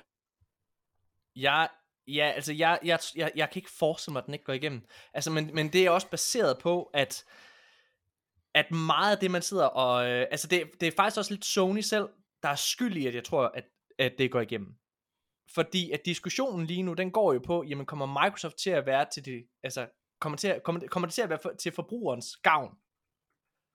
Og alle de her organisationer, de skal tage stilling til det, mens at de formentlig bliver bombarderet med, altså at Playstation nu øh, hæver de prisen, og øh, på dit og dat, og så videre der, altså, man, de sidder jo og undersøger det her, de sidder jo og læser ind på markedet, og man kan jo ikke undgå, hvis man interesserer sig for det, at se, at Playstation i hvert fald træffer en masse beslutninger, der på overfladen i hvert fald ikke virker til at være til forbrugerens bedste.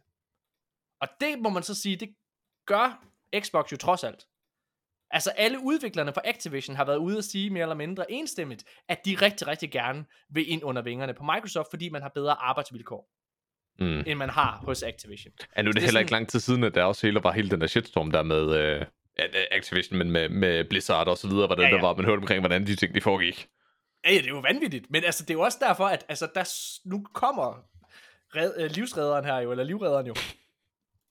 Ja, så jeg, jeg, tror, jeg tror, den går igennem. Øhm, ja. Phil Spencer, han har også været ude i det her interview og sagt, at, øh, eller hævder i hvert fald, at den her Activision Blizzard-handel, den er mere drevet af mobil- og PC-ambitioner end noget andet. Det er et meget, øh, Deprimerende citat. ja, men jeg tror på det. Altså, og helt seriøst godt, fordi der skal jo være en Microsoft-bestyrelse. Og der, hey, der er ikke nogen tvivl om, i mit hjerte, at Phil Spencer, han er gamer. Men han skal jo selvfølgelig, altså når han skal bruge 70 milliarder dollars, så skal det kunne betale sig. Og nu snakkede vi om PlayStation her tidligere, der købte det her mobilspil, og der kom jeg med historien, øh, anekdoten omkring, at øh, Sinka, øh, Take-Two's mobilselskab, stod for halvdelen af omsætningen for dem og at Activision, der det samme, der står øh, Candy Crush for øh, 50% af omsætningen for dem. Så det er klart, når det er, at der er så mange penge at tjene på mobilmarkedet i sig selv, så tror jeg på det. Jeg tror på, at det er det, som mange af de Microsoft shareholders har kigget på. Det er, altså, hvad indtjeningsmuligheden er. Jeg, jeg, tror heller ikke, jeg tror bestemt heller ikke på det, at, øh, at, det, det er ikke tilfældet, at jeg ikke tror på, hvad han siger, men, men jeg synes bare stadigvæk, at det er et deprimerende citat, fordi som mig, som den type gamer jeg er, som ikke spiller mobilspil, så, øh, ja. så er det ikke øh, just en, en særlig positiv øh, nyhed nødvendigvis. Han er ude, penge og kræfter til den slags. Men, han er ude ja. at sige, at de jo ikke selv har, øh, hvad kan man sige, know-how eller og, øh, øh, hvad hedder de kreative kræfter til de at lave de her infrastrukturen til at lave, Nej. og de har ikke deres egen, øh, hvad hedder det, platform til mobile, øh, mobile games på den måde. Og, og det er jo rigtigt. Ja. Altså, det er jo rigtigt. Så altså, jeg, jeg, jeg, jeg, altså, jeg var faktisk lige da jeg, sådan, du ved, lige da jeg læste overskriften til, at han hævdede, at det var på grund af ambitioner til, til PC og mobilspil, så var jeg sådan, ah, hold nu kæft, Phil Spencer, nu sidder du og snakker ud af røven. Men det er okay, jeg, jeg køber dine argumenter faktisk. Jeg synes, det er, jeg synes, det er imponerende, hvor mange ting øh, Xbox og, og, og Spencer har gang i på nuværende tidspunkt. Altså, deres, de har deres øh, aggressive indtog på det japanske marked. De har, at de satser på uh, streaming, altså på sigt at skaffe af med konsollen. De har det her fantastiske økosystem med, med Game Pass og cloud gaming. Uh, og nu går de også ind i mobil. Altså de, de virkelig, har virkelig meget, meget uh, altså diverse uh, hvad hedder det, strategi, ja. når det kommer til, til gaming og underholdning. Altså, det er, og så med, med den vind i ryggen, som de har fra, fra, fra Microsofts uh, kæmpe store pengekiste. Altså det er jo bare, ja. ja det er også lidt skræmmende, det er også derfor, som du også øh, sagde før, altså det der med, at, at det, man, man, man, skal, man skal være lidt skeptisk, man skal være lidt forsigtig, når man, øh, når man betragter de her store øh, handler. Øhm, det, at der er en god grund til, at det tager lang tid, at det er en langsom proces. Der er en god, øh, og sådan bør det også være. Øhm, ja. Hvad, øh, hvor, mange, hvor mange timer øh, tror I, at øh, Phil Spencer han spiller om, ti- om ugen? Altså Phil Spencer. Fordi Jim Ryan, det ved vi godt, det er 0 timer. Jeg tror, han spiller, øh, jeg tror, han spiller 15 timer om ugen. Hvordan vidste du det, Nikolaj? Har du læst Det er fordi, jeg selv har læst artiklen. Din fucking hat. Jeg blev lidt overrasket. Han ja. spiller mere, end jeg gør. han spiller mere, end jeg gør. Altså, altså prøv, der er jo sikkert også noget af det, ligesom er under arbejde, men stadigvæk, mm. altså, øh, mand han spiller 15 timer. Han, jeg læste den her artikel, at han har sådan en, øh, han har sådan en transition phase, som han kalder ja, det. den han bed jeg nemlig han, også mærke i. han, øh, han, han, han sidder sådan og, øh, når han sidder sådan og kører fra, øh, til og fra arbejde, så er det sådan en overgangsfase, sådan mentalt. Og han gør ja. rigtig, rigtig meget ud af, og det er imponerende, han kan, jeg kan ikke, men han gør rigtig meget ud af, at når han er hjemme, så arbejder han ikke. Det kan jeg ikke lade mm. være. Øh, altså, det, øh, det må jeg bare altså, øh, være ærlig at sige. Men der, der sidder han blandt andet og, og, og gør ret så meget for at spille, og blandt, blandt andet sagt, at, jamen, at han gør det ligesom for at være på beatet. Hvor er det fedt, at man har en fucking leder for en spilvirksomhed, der gør det. Jim Ryan, det kunne du lære noget af. Altså helt ærligt. Jamen, så kan Playstation, alle fanboys, så kan I sige, hvad fuck I vil. Men I skal ikke komme og sige til mig, at I har en hip leder. Altså. Men må da også forvente, der, at folk de har en finger på pulsen, når er, de arbejder inden for det der. Eller så... Ja. ja. Jo, jo, men det har uh, Jim Ryan jo ikke. Altså, har I set, hvordan han holder en controller på? Nikolaj, vil du prøve at forklare, hvordan han holdte en Prøv, PlayStation 5 controller? Men, men, så kan vi jo have hele diskussionen omkring, du ved, sådan, hvordan det generelt... Åh, oh, nej, nej, nej, nej, nej. Det, det, det er godt, at der, der ikke er video på den her podcast her. Men, men i så fald skal vi også lige så meget omkring, du ved, hvordan det er, at, øh, hvad er det, game journalist, folk som det er, der skal være med til at anmelde og spille spil. Altså, ja, det, det, mængden af gange, hvor det er, man krummer over det, fordi deres indsats er altså below the bare minimum. Nu er det ikke fordi igen, at det skal gå over og blive snobbet og være sådan helt, ah, du skal være god til spil. Men, men når det går over og bliver sådan noget vi, vi begynder kun at få flere og flere spil, hvor det er, at man skal som spiller bombarderes med, hey, det er herover du skal gå, fordi vi måske får lidt mange af de mennesker, der ikke kan finde ud af det. Ja. Jeg er word, Lasse. okay, så øh, han har også en, øh, han har Phil Spencer, han har en, øhm, øh, jeg ved ikke, hvad jeg vil kalde det, sådan, han, han, har, han har en overbevisning, som jeg ikke selv tror helt på. Øh, men Phil Spencer, han tror selv, påstår han i hvert fald, at vi kommer til at se færre og færre exclusives i fremtiden. I forhold, jeg tror desværre af, ikke, at uh, PlayStation deler hans synspunkt. Nej, det tror jeg heller ikke på. Jeg tror, ja, altså det her med, jeg, jeg, jeg, tror, jeg tror, at i form af, at PC og konsol med altså begge veje, ikke også? Altså PlayStation og PC og Xbox og PC, at hvad kan man sige, den barriere er, er, er nede, så er der jo ikke konsol på, så er der ikke en eksklusiv platform på samme måde. Men hvis du har en Xbox og du har en, en, en PlayStation, jeg, jeg, jeg, jeg tror sgu, jeg tror, det er kommet for at blive. Altså det er jo hele salgsargumentet. Hvorfor skal man ellers vælge at købe en Xbox eller en PlayStation? Ja, præcis. Så det, det tror jeg ikke på, Phil Spencer. Men jeg elsker din ideologi ideologi. Exclusive så noget som det, vi har haft i så satans mange år. Jeg tror ikke, det er noget som det, der forsvinder fra den ene dag til den. Noget jeg til gengæld øh, også bliver rigtig, rigtig glad for at høre, Phil Spencer han siger i det her interview, det er, at han er meget, meget forbeholden i forhold til play to earn spil. Og det er jo altså, øh, det er jo altså i forhold til hele mm. den her øh, NFT-snak og sådan noget, hvor det er, man kan altså spille, og så kan man, du ved, gøre sig fortjent til en eller anden in-game currency eller sådan noget der. Øhm, den, den, den, den, den er han øh, ikke helt på. Øh, ja, Nikolaj, er du klar til at snakke, sige et eller andet? Ja, altså, øh, jeg har et citat fra... Snak om det her så. Så løber jeg ned og tisser imens. Okay. Så, løb, så for jeg, jeg er oprigtigt talt ved at tisse i bukserne. Jeg har drukket to monster og to ja. sodavand. nu snak! Snak! Følg løs, Nikolaj. Se vores. Oh. Fy, vi skal lige, vi skal lige, der skal lige være en øjeblik stillhed. Vi skal lige mærke. Er, er, er oh. det de første, første sådan 5 sekunder stillhed, der I nogensinde har oplevet i jeres 73 afsnit af podcasten? Bare... I hvert fald, i hvert fald i den her episode, tror jeg. Det her, det, det er Mortens rant episode, det her, ja. kan jeg mærke. Fem rants, jeg, og vi tæller stadig. Ja. Åh, oh, ja. Nej, skal jeg læse citatet op? Må du heller ikke Spencer. Now, to be fair, for us in the games industry, this has existed for years and years. Han taler om det her. Um, pay, play to pay. Er det, er det man siger? Play to earn, er det ikke? Play to earn, lige præcis. Ikke to pay, det vil være, ja. um, there have been gold farmers, people who literally just spend their time doing some uh, menial task um, in a game to accrue, accrue some currency that they could then sell to some rich player and for uh, for real money, so that person doesn't have to spend their time uh, doing it themselves. Det var det svært at læse øh, direkte citat.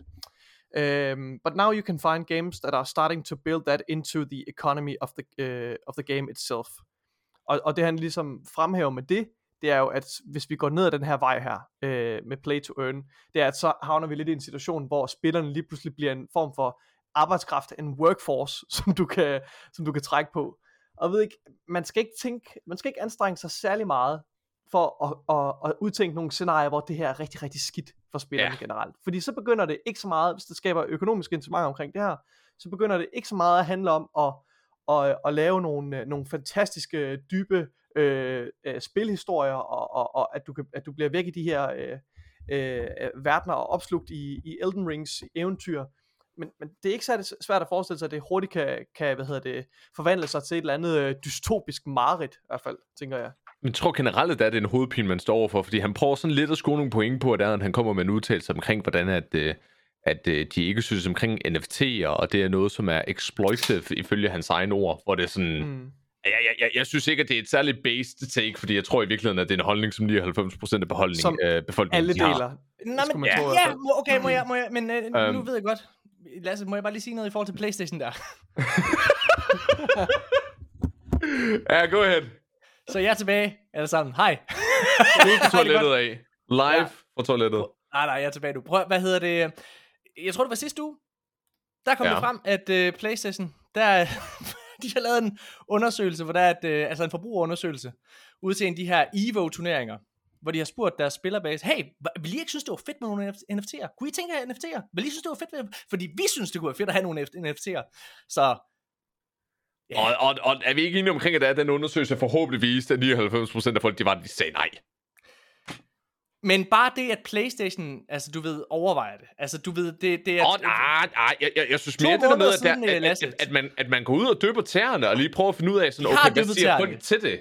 Det, er det har ting. tæerne. For to måneder siden, der blev de konfronteret med om, fordi der var øh, den her nye PlayStation, øh, PlayStation Reward, hedder den vist. PS Rewards, hvad fuck hedder den? Det er deres svar på Microsoft Rewards. Et eller andet pjat. Hvad hedder det? Der, der, der, der var der en belønning, man kunne optjene via det her, som lød meget til at kunne være noget NFT noget. Og mm. så sagde de dengang, nej, nej, bare rolig, det er vi da slet ikke interesseret i. Og så to måneder efter det, så kommer den her undersøgelse.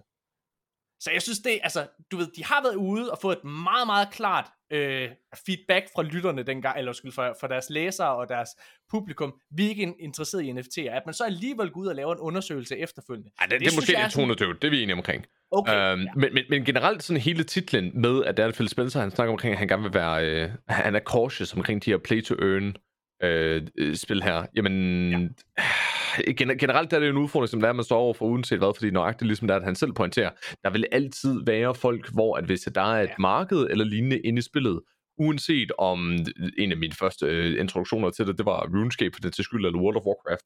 Nej, selvom der, der ikke er mulighed for, at der aktivt er en form for digital currency, som der, du kan øh, du kan oversætte, at du kan betale folk med bitcoin og sådan noget den stil. Så selv hvis der ikke er det, så vil folk altid finde en eller anden måde, hvorpå at, at de kan finde en anden form for møntfod, eller en anden måde, rigtigt. hvorpå de kan betale hinanden for at bytte. Det øhm, men det er godt at høre, at er imens, øh, du ved, sådan, ja, nævner crypto games, og generelt det her med krypto her, at det vælger de at tage lidt, øh, lidt afstand fra, fordi en ting der er, at det, øh, at det er spændende, og det kan være nyt og sådan lidt hvert, men jeg er måske også en af de mennesker, der siger, at det er ikke noget, der hører til inden for spillets verden. Det, øh, og det har det, det nok aldrig nogensinde gjort. Det, ja, nej, enig. Den sidste nyhed for denne uge, det er, øh, altså der har været rygter om det før, at øh, Xbox har arbejdet på en, hvad kan man sige, sådan en øh, family package for Game Pass, men nu er der et leak, der tyder ret meget på, at de har siddet og altså lavet test for det i, jeg tror det var, åh, nu sidder jeg lige foran det, det var Columbia og Irland, ja.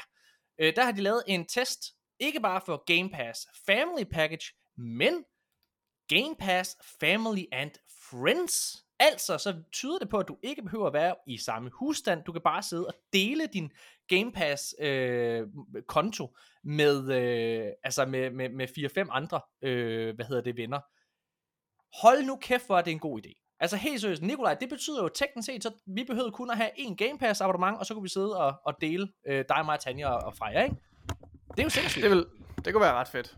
Det Jamen, altså, har du, altså, det, og det er, det er jo bare en god nyhed. Og nu det, det, går lidt, det går lidt imod den der trend, som, øh, altså, som altså Netflix og andre tjenester, som gerne vil, vil, vil, vil få krammet på folk, der ligesom deler deres, Jamen, ja. øh, som ikke deler husstand og så videre. Lasse, så, han synes, det her er en dårlig idé. Nej, nej, skal, ikke at jeg synes, det er en dårlig idé, men det er sådan, sådan, I får det til at lyde som om, at, at der er ingen nogensinde, der har lavet den her Netflix-ting her, hvor at, ja, mit Netflix-abonnement, det skulle da ikke kun min familie og mine venner, jo, som jo, der, der bruger det. Selvfølgelig altså. er der nogen, der har lavet det før, det er vigtigt, det, vi står og siger, men, men der er forskel på, at du ved, at at man sidder og gør det uden om Netflix' ryg, fordi Netflix vil jo ikke have, at du deler med venner og bekendte. Nej, lige præcis, men Så- det, det er derfor, at jeg nævner, at det her er ikke lige så meget bare en naturlig udvikling af, at uanset hvad, der kommer du til at stå over for en problematik, der der hedder, at hvis det er, at man allerede har, du ved, et form for fam- øh, hvis man har en anden måde, hvorpå det er, at man kan dele en tjeneste med andre, så i stedet for at prøve at komme udenom problemet, ligesom Netflix de gør, hvor det er, at de løfter deres høtyv og siger, Åh, hvis vi finder ud af, at I gør det, så kommer I i ballade videre. Er det så ikke langt, langt federe, det er det, som er, at jeg siger, at der er fedt med Xbox, men er det ikke bare en naturlig udvikling af, prøv at høre, det her, det er et aktivt problem, og noget, som der, der bliver virkelig svært at behandle. Ja, så i Men stedet for, ikke- der vælger er vi bare ikke at noget, sige, der- gå ud med Det det. er, jo ikke, det er jo ikke naturligt. Det ligger jo ikke naturligt at dele Game Pass med andre, for det er jo knyttet til din specifikke spilkonto. Og normalt så sidder du og spiller online, hvor det er, at jamen, så, altså for eksempel hvis, lad os sige, at øh, jeg lånte min øh, Game Pass konto til Nikolaj, så når han loggede ind for at spille Destiny, så vil han jo komme ind på min profil. Og, det, og, det, og det, den, den problematik har du ikke på samme måde, når du sidder og ser Netflix. Nej, men, Og, men der, men og, der, og jeg, men der er enig med dig jo... i, at, jeg er enig med dig i, at det er en naturlig udvikling, men det er jo ikke en udvikling, der er nogen, der har taget endnu.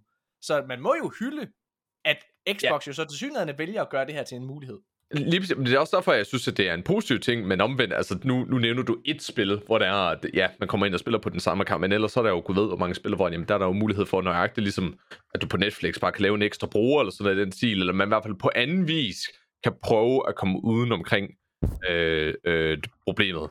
Men, men jeg synes, at det er, det er fedt, at de begynder at, øh, at undersøge det. Nu er det jo, jeg vidste kun i Irland og Colombien, at de har gjort det. Ja, de har lavet sådan, Men, en, de har øh, lavet sådan du ved, en intern test, men det er, jo, det er jo det, de ofte gør, inden du ved, de sidder og, og, og breder den ud til hele verden, for sådan at se, okay, men hvordan fungerer det, hvis man gør det, hvilke udfordringer kan der, kan, kan der opstå, hvis man gør det, osv. osv., osv. Selvfølgelig. Øh, altså, jeg synes, det er en god, jeg synes, det er en god nyhed. Og øh, øh, altså, ja. Lad os håbe, der snart kommer nogle virkelig gode nyheder fra Playstation. Det kunne være godt. Vi, vi, vi venter og ser, hvad du er. Når det er, at jeg dukker op igen om 6 måneder, så enten der øh, hoverer vi, når det er, at jeg er gæst igen, eller også så, øh, så holder jeg bare min kæft, hvis Playstation ikke har leveret. La- Lasse, hvem, øh, tror, du, øh, tror du, Playstation ender med at vinde den her konsolgeneration? Prøv at høre, det, jeg, jeg tror da, at vi skal prøve at træde et skridt tilbage, og så skal vi kigge på øh, Playstations historie. De har haft ups, de har haft downs, men der er lidt ligesom en grund til, at, det er, at de er en af verdens største konsoller, selv efter så mange år. Jeg tror ikke, at de kommer til at dø inden for de næste 6 måneder. Jeg tror ikke, de kommer til at dø inden for de næste 6 år, for den sags skyld. Jeg tror heller ikke, de kommer til at dø inden for de næste 6 år, men der er Jeg, forskel på øh, ligesom at, at være, hvad hedder det, market leader, og så, du ved, øh, være nummer to. Jeg, jeg, jeg tror noget, uh, de har noget at skulle leve op til, men det tror jeg, at, uh, at alle sammen de har. Og der, der holder jeg også fast i det, som det også nævnt tidligere med, at, uh, at det er begrænset, hvor mange flop, der er, man kan tillade at få lov til at lave igen og igen og igen. Både over for nye kunder, men specielt også over for de her Playstation-fans, fordi på et eller andet tidspunkt, der kan det godt være, at det er et bankende blot Playstation-hjerte, der er inde i brystet. Men det bliver altså ikke ved med at være på den måde, hvis det er, at man bare vælger at, øh, at øh, være nogle... Ja, nu kan jeg ikke sige det pænt, være nogle cons over for øh, sine forbrugere. Jeg, jeg, jeg, jeg har det sådan, at jeg, bare, jeg vil bare gerne have PlayStation, giver mig en grund til at have den som platform. Altså jeg vil gerne have en PlayStation 5. Men de skal fortælle mig, du skal, du, det er fordi, du skal have det her spil. Det er fordi, vi gør det her for dig. Jeg er ikke, øh, hvad hedder det, Xbox-fan ind til benet eller noget som helst. Jeg er klar til at hoppe lige, altså derover, hvor det er bedst for mig at være. Det var også derfor, jeg skiftede til Xbox til at starte med. Det er ikke fordi, jeg er Xbox-fan, det er bare fordi, men det er bedre for mig at være forbruger på Xbox-platformen, end det er på Playstation. Så selvfølgelig hopper jeg over på Xbox. Og Altså, der så- håber jeg, at PlayStation, fordi de har den historik, som du selv er inde på, håber virkelig, at de, øh, at de, at de, kommer, at de kommer tilbage, at de fortæller mig, om det er derfor, det er jo, det er jo, det er jo fordi, vi er PlayStation, har ikke glemt os, hey! Jeg kan, jeg kan nævne et argument, og der er det jo, hvor påstå, at du kan finde langt flere mennesker i Danmark, som der, der har en Playstation, du kan spille med, end du kan finde folk der, der har en Xbox. Men der er jo crossplay på de fleste platforme nu, så der er jo ikke det problem på samme måde. ah, der er en del spil, som der er, der har crossplay, men det er jo langt fra alle. Ja, jeg, jeg, jeg, jeg, jeg tror, øh, det har du ret i, men jeg, på den anden side, altså der er flere, jeg, selvfølgelig har du ret i, der er flere, der har en Playstation på nuværende tidspunkt, men det er jo noget, der, altså, hvad kan man sige, ændrer sig. Jeg tror ikke, det er den samme, ja, det ved jeg ikke. Det, Jeg, lover dig, vi tager den diskussion, og vi laver en opfølgning om 6 måneder. Det bliver spændende, det bliver fedt. På det tidspunkt, der er Nikolaj, han har erstattet sokken med et professionelt popfilter. Du er, du er hermed booket, Lasse. Så det, er booket. Ej, du er også velkommen til at komme ind lidt før, hvis du har lyst til det, tænker jeg. Jamen, ja, men så, øh, så, så glæder jeg mig til, til hvor meget røg uh, Playstation og Xbox de, de får til den tid. Og hvor mange rants der, der kommer. Hvor mange kom vi op på? Var det 5 eller 6? Det jeg, jeg fandme... I have crazy. lost count. Det er jo ikke antallet, der tæller, det er antal minutter, som det fandt. Altså, Åh, Og Lasse, det har jo, øh, altså det er jo virkelig på mange måder en, en heldig episode, du kommer ind på. Det er fandme, kæft, det har været et tæt bakkeprogram. Og vi er på vej til ende nu. Øh, altså det, det, og kæft, hvor har vi haft mange nyheder. Og jeg var sådan, uha, når vi det? Men det gjorde vi.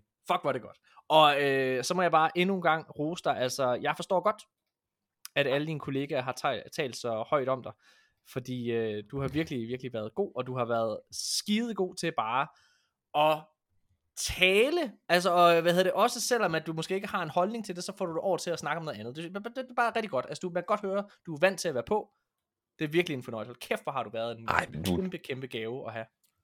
Du, du er for sød. Jeg er bare glad for, at du ved, det er førstehåndsindtryk, da jeg får med Nikolaj, da jeg overtaler manden til at tage en af hans øh, ulækre sokker og putte over mikrofonen, og så har han, så har han sat med den hele vejen op i ansigtet, fordi, ej, så Ja. får vi den bedste lydkvalitet. altså, hvis det du ikke har, er tiltro du har til en mig, du har, Lasse. hvis det du ikke er tiltro til en person, så ved jeg ikke, hvad der er. ja, præcis. Det er jeg fandme glad for. Altså, jeg, jeg, hvis det er, at øh, du ved, øh, inden for et halvt år, at man, at man oplever, at, eller læser et eller andet sted i Jyske Vestkysten, eller BT, eller hvad fanden der er, så læser man, hey, øh, Jyske YouTuber Lasse. Vestergaard har til syden haft sådan en dødskult, og han har overtalt en masse mennesker til at begå selvmord. Så det, det vil jeg ikke øh, være, overrasket over. Det Hold var op, sådan, hold op. Okay, ja, nu kommer vi på. Ved du hvad, det var også en fornøjelse at være med. Øh, vil- vi virkelig slutte afsnittet af med det? Dødskult og øh, strømper på mikrofoner og... Nej, vi, snak, vi slutter selvfølgelig bare af med at sige uh, tusind tak, fordi I har lyttet med. Og hey alle sammen, må, en lille bøn.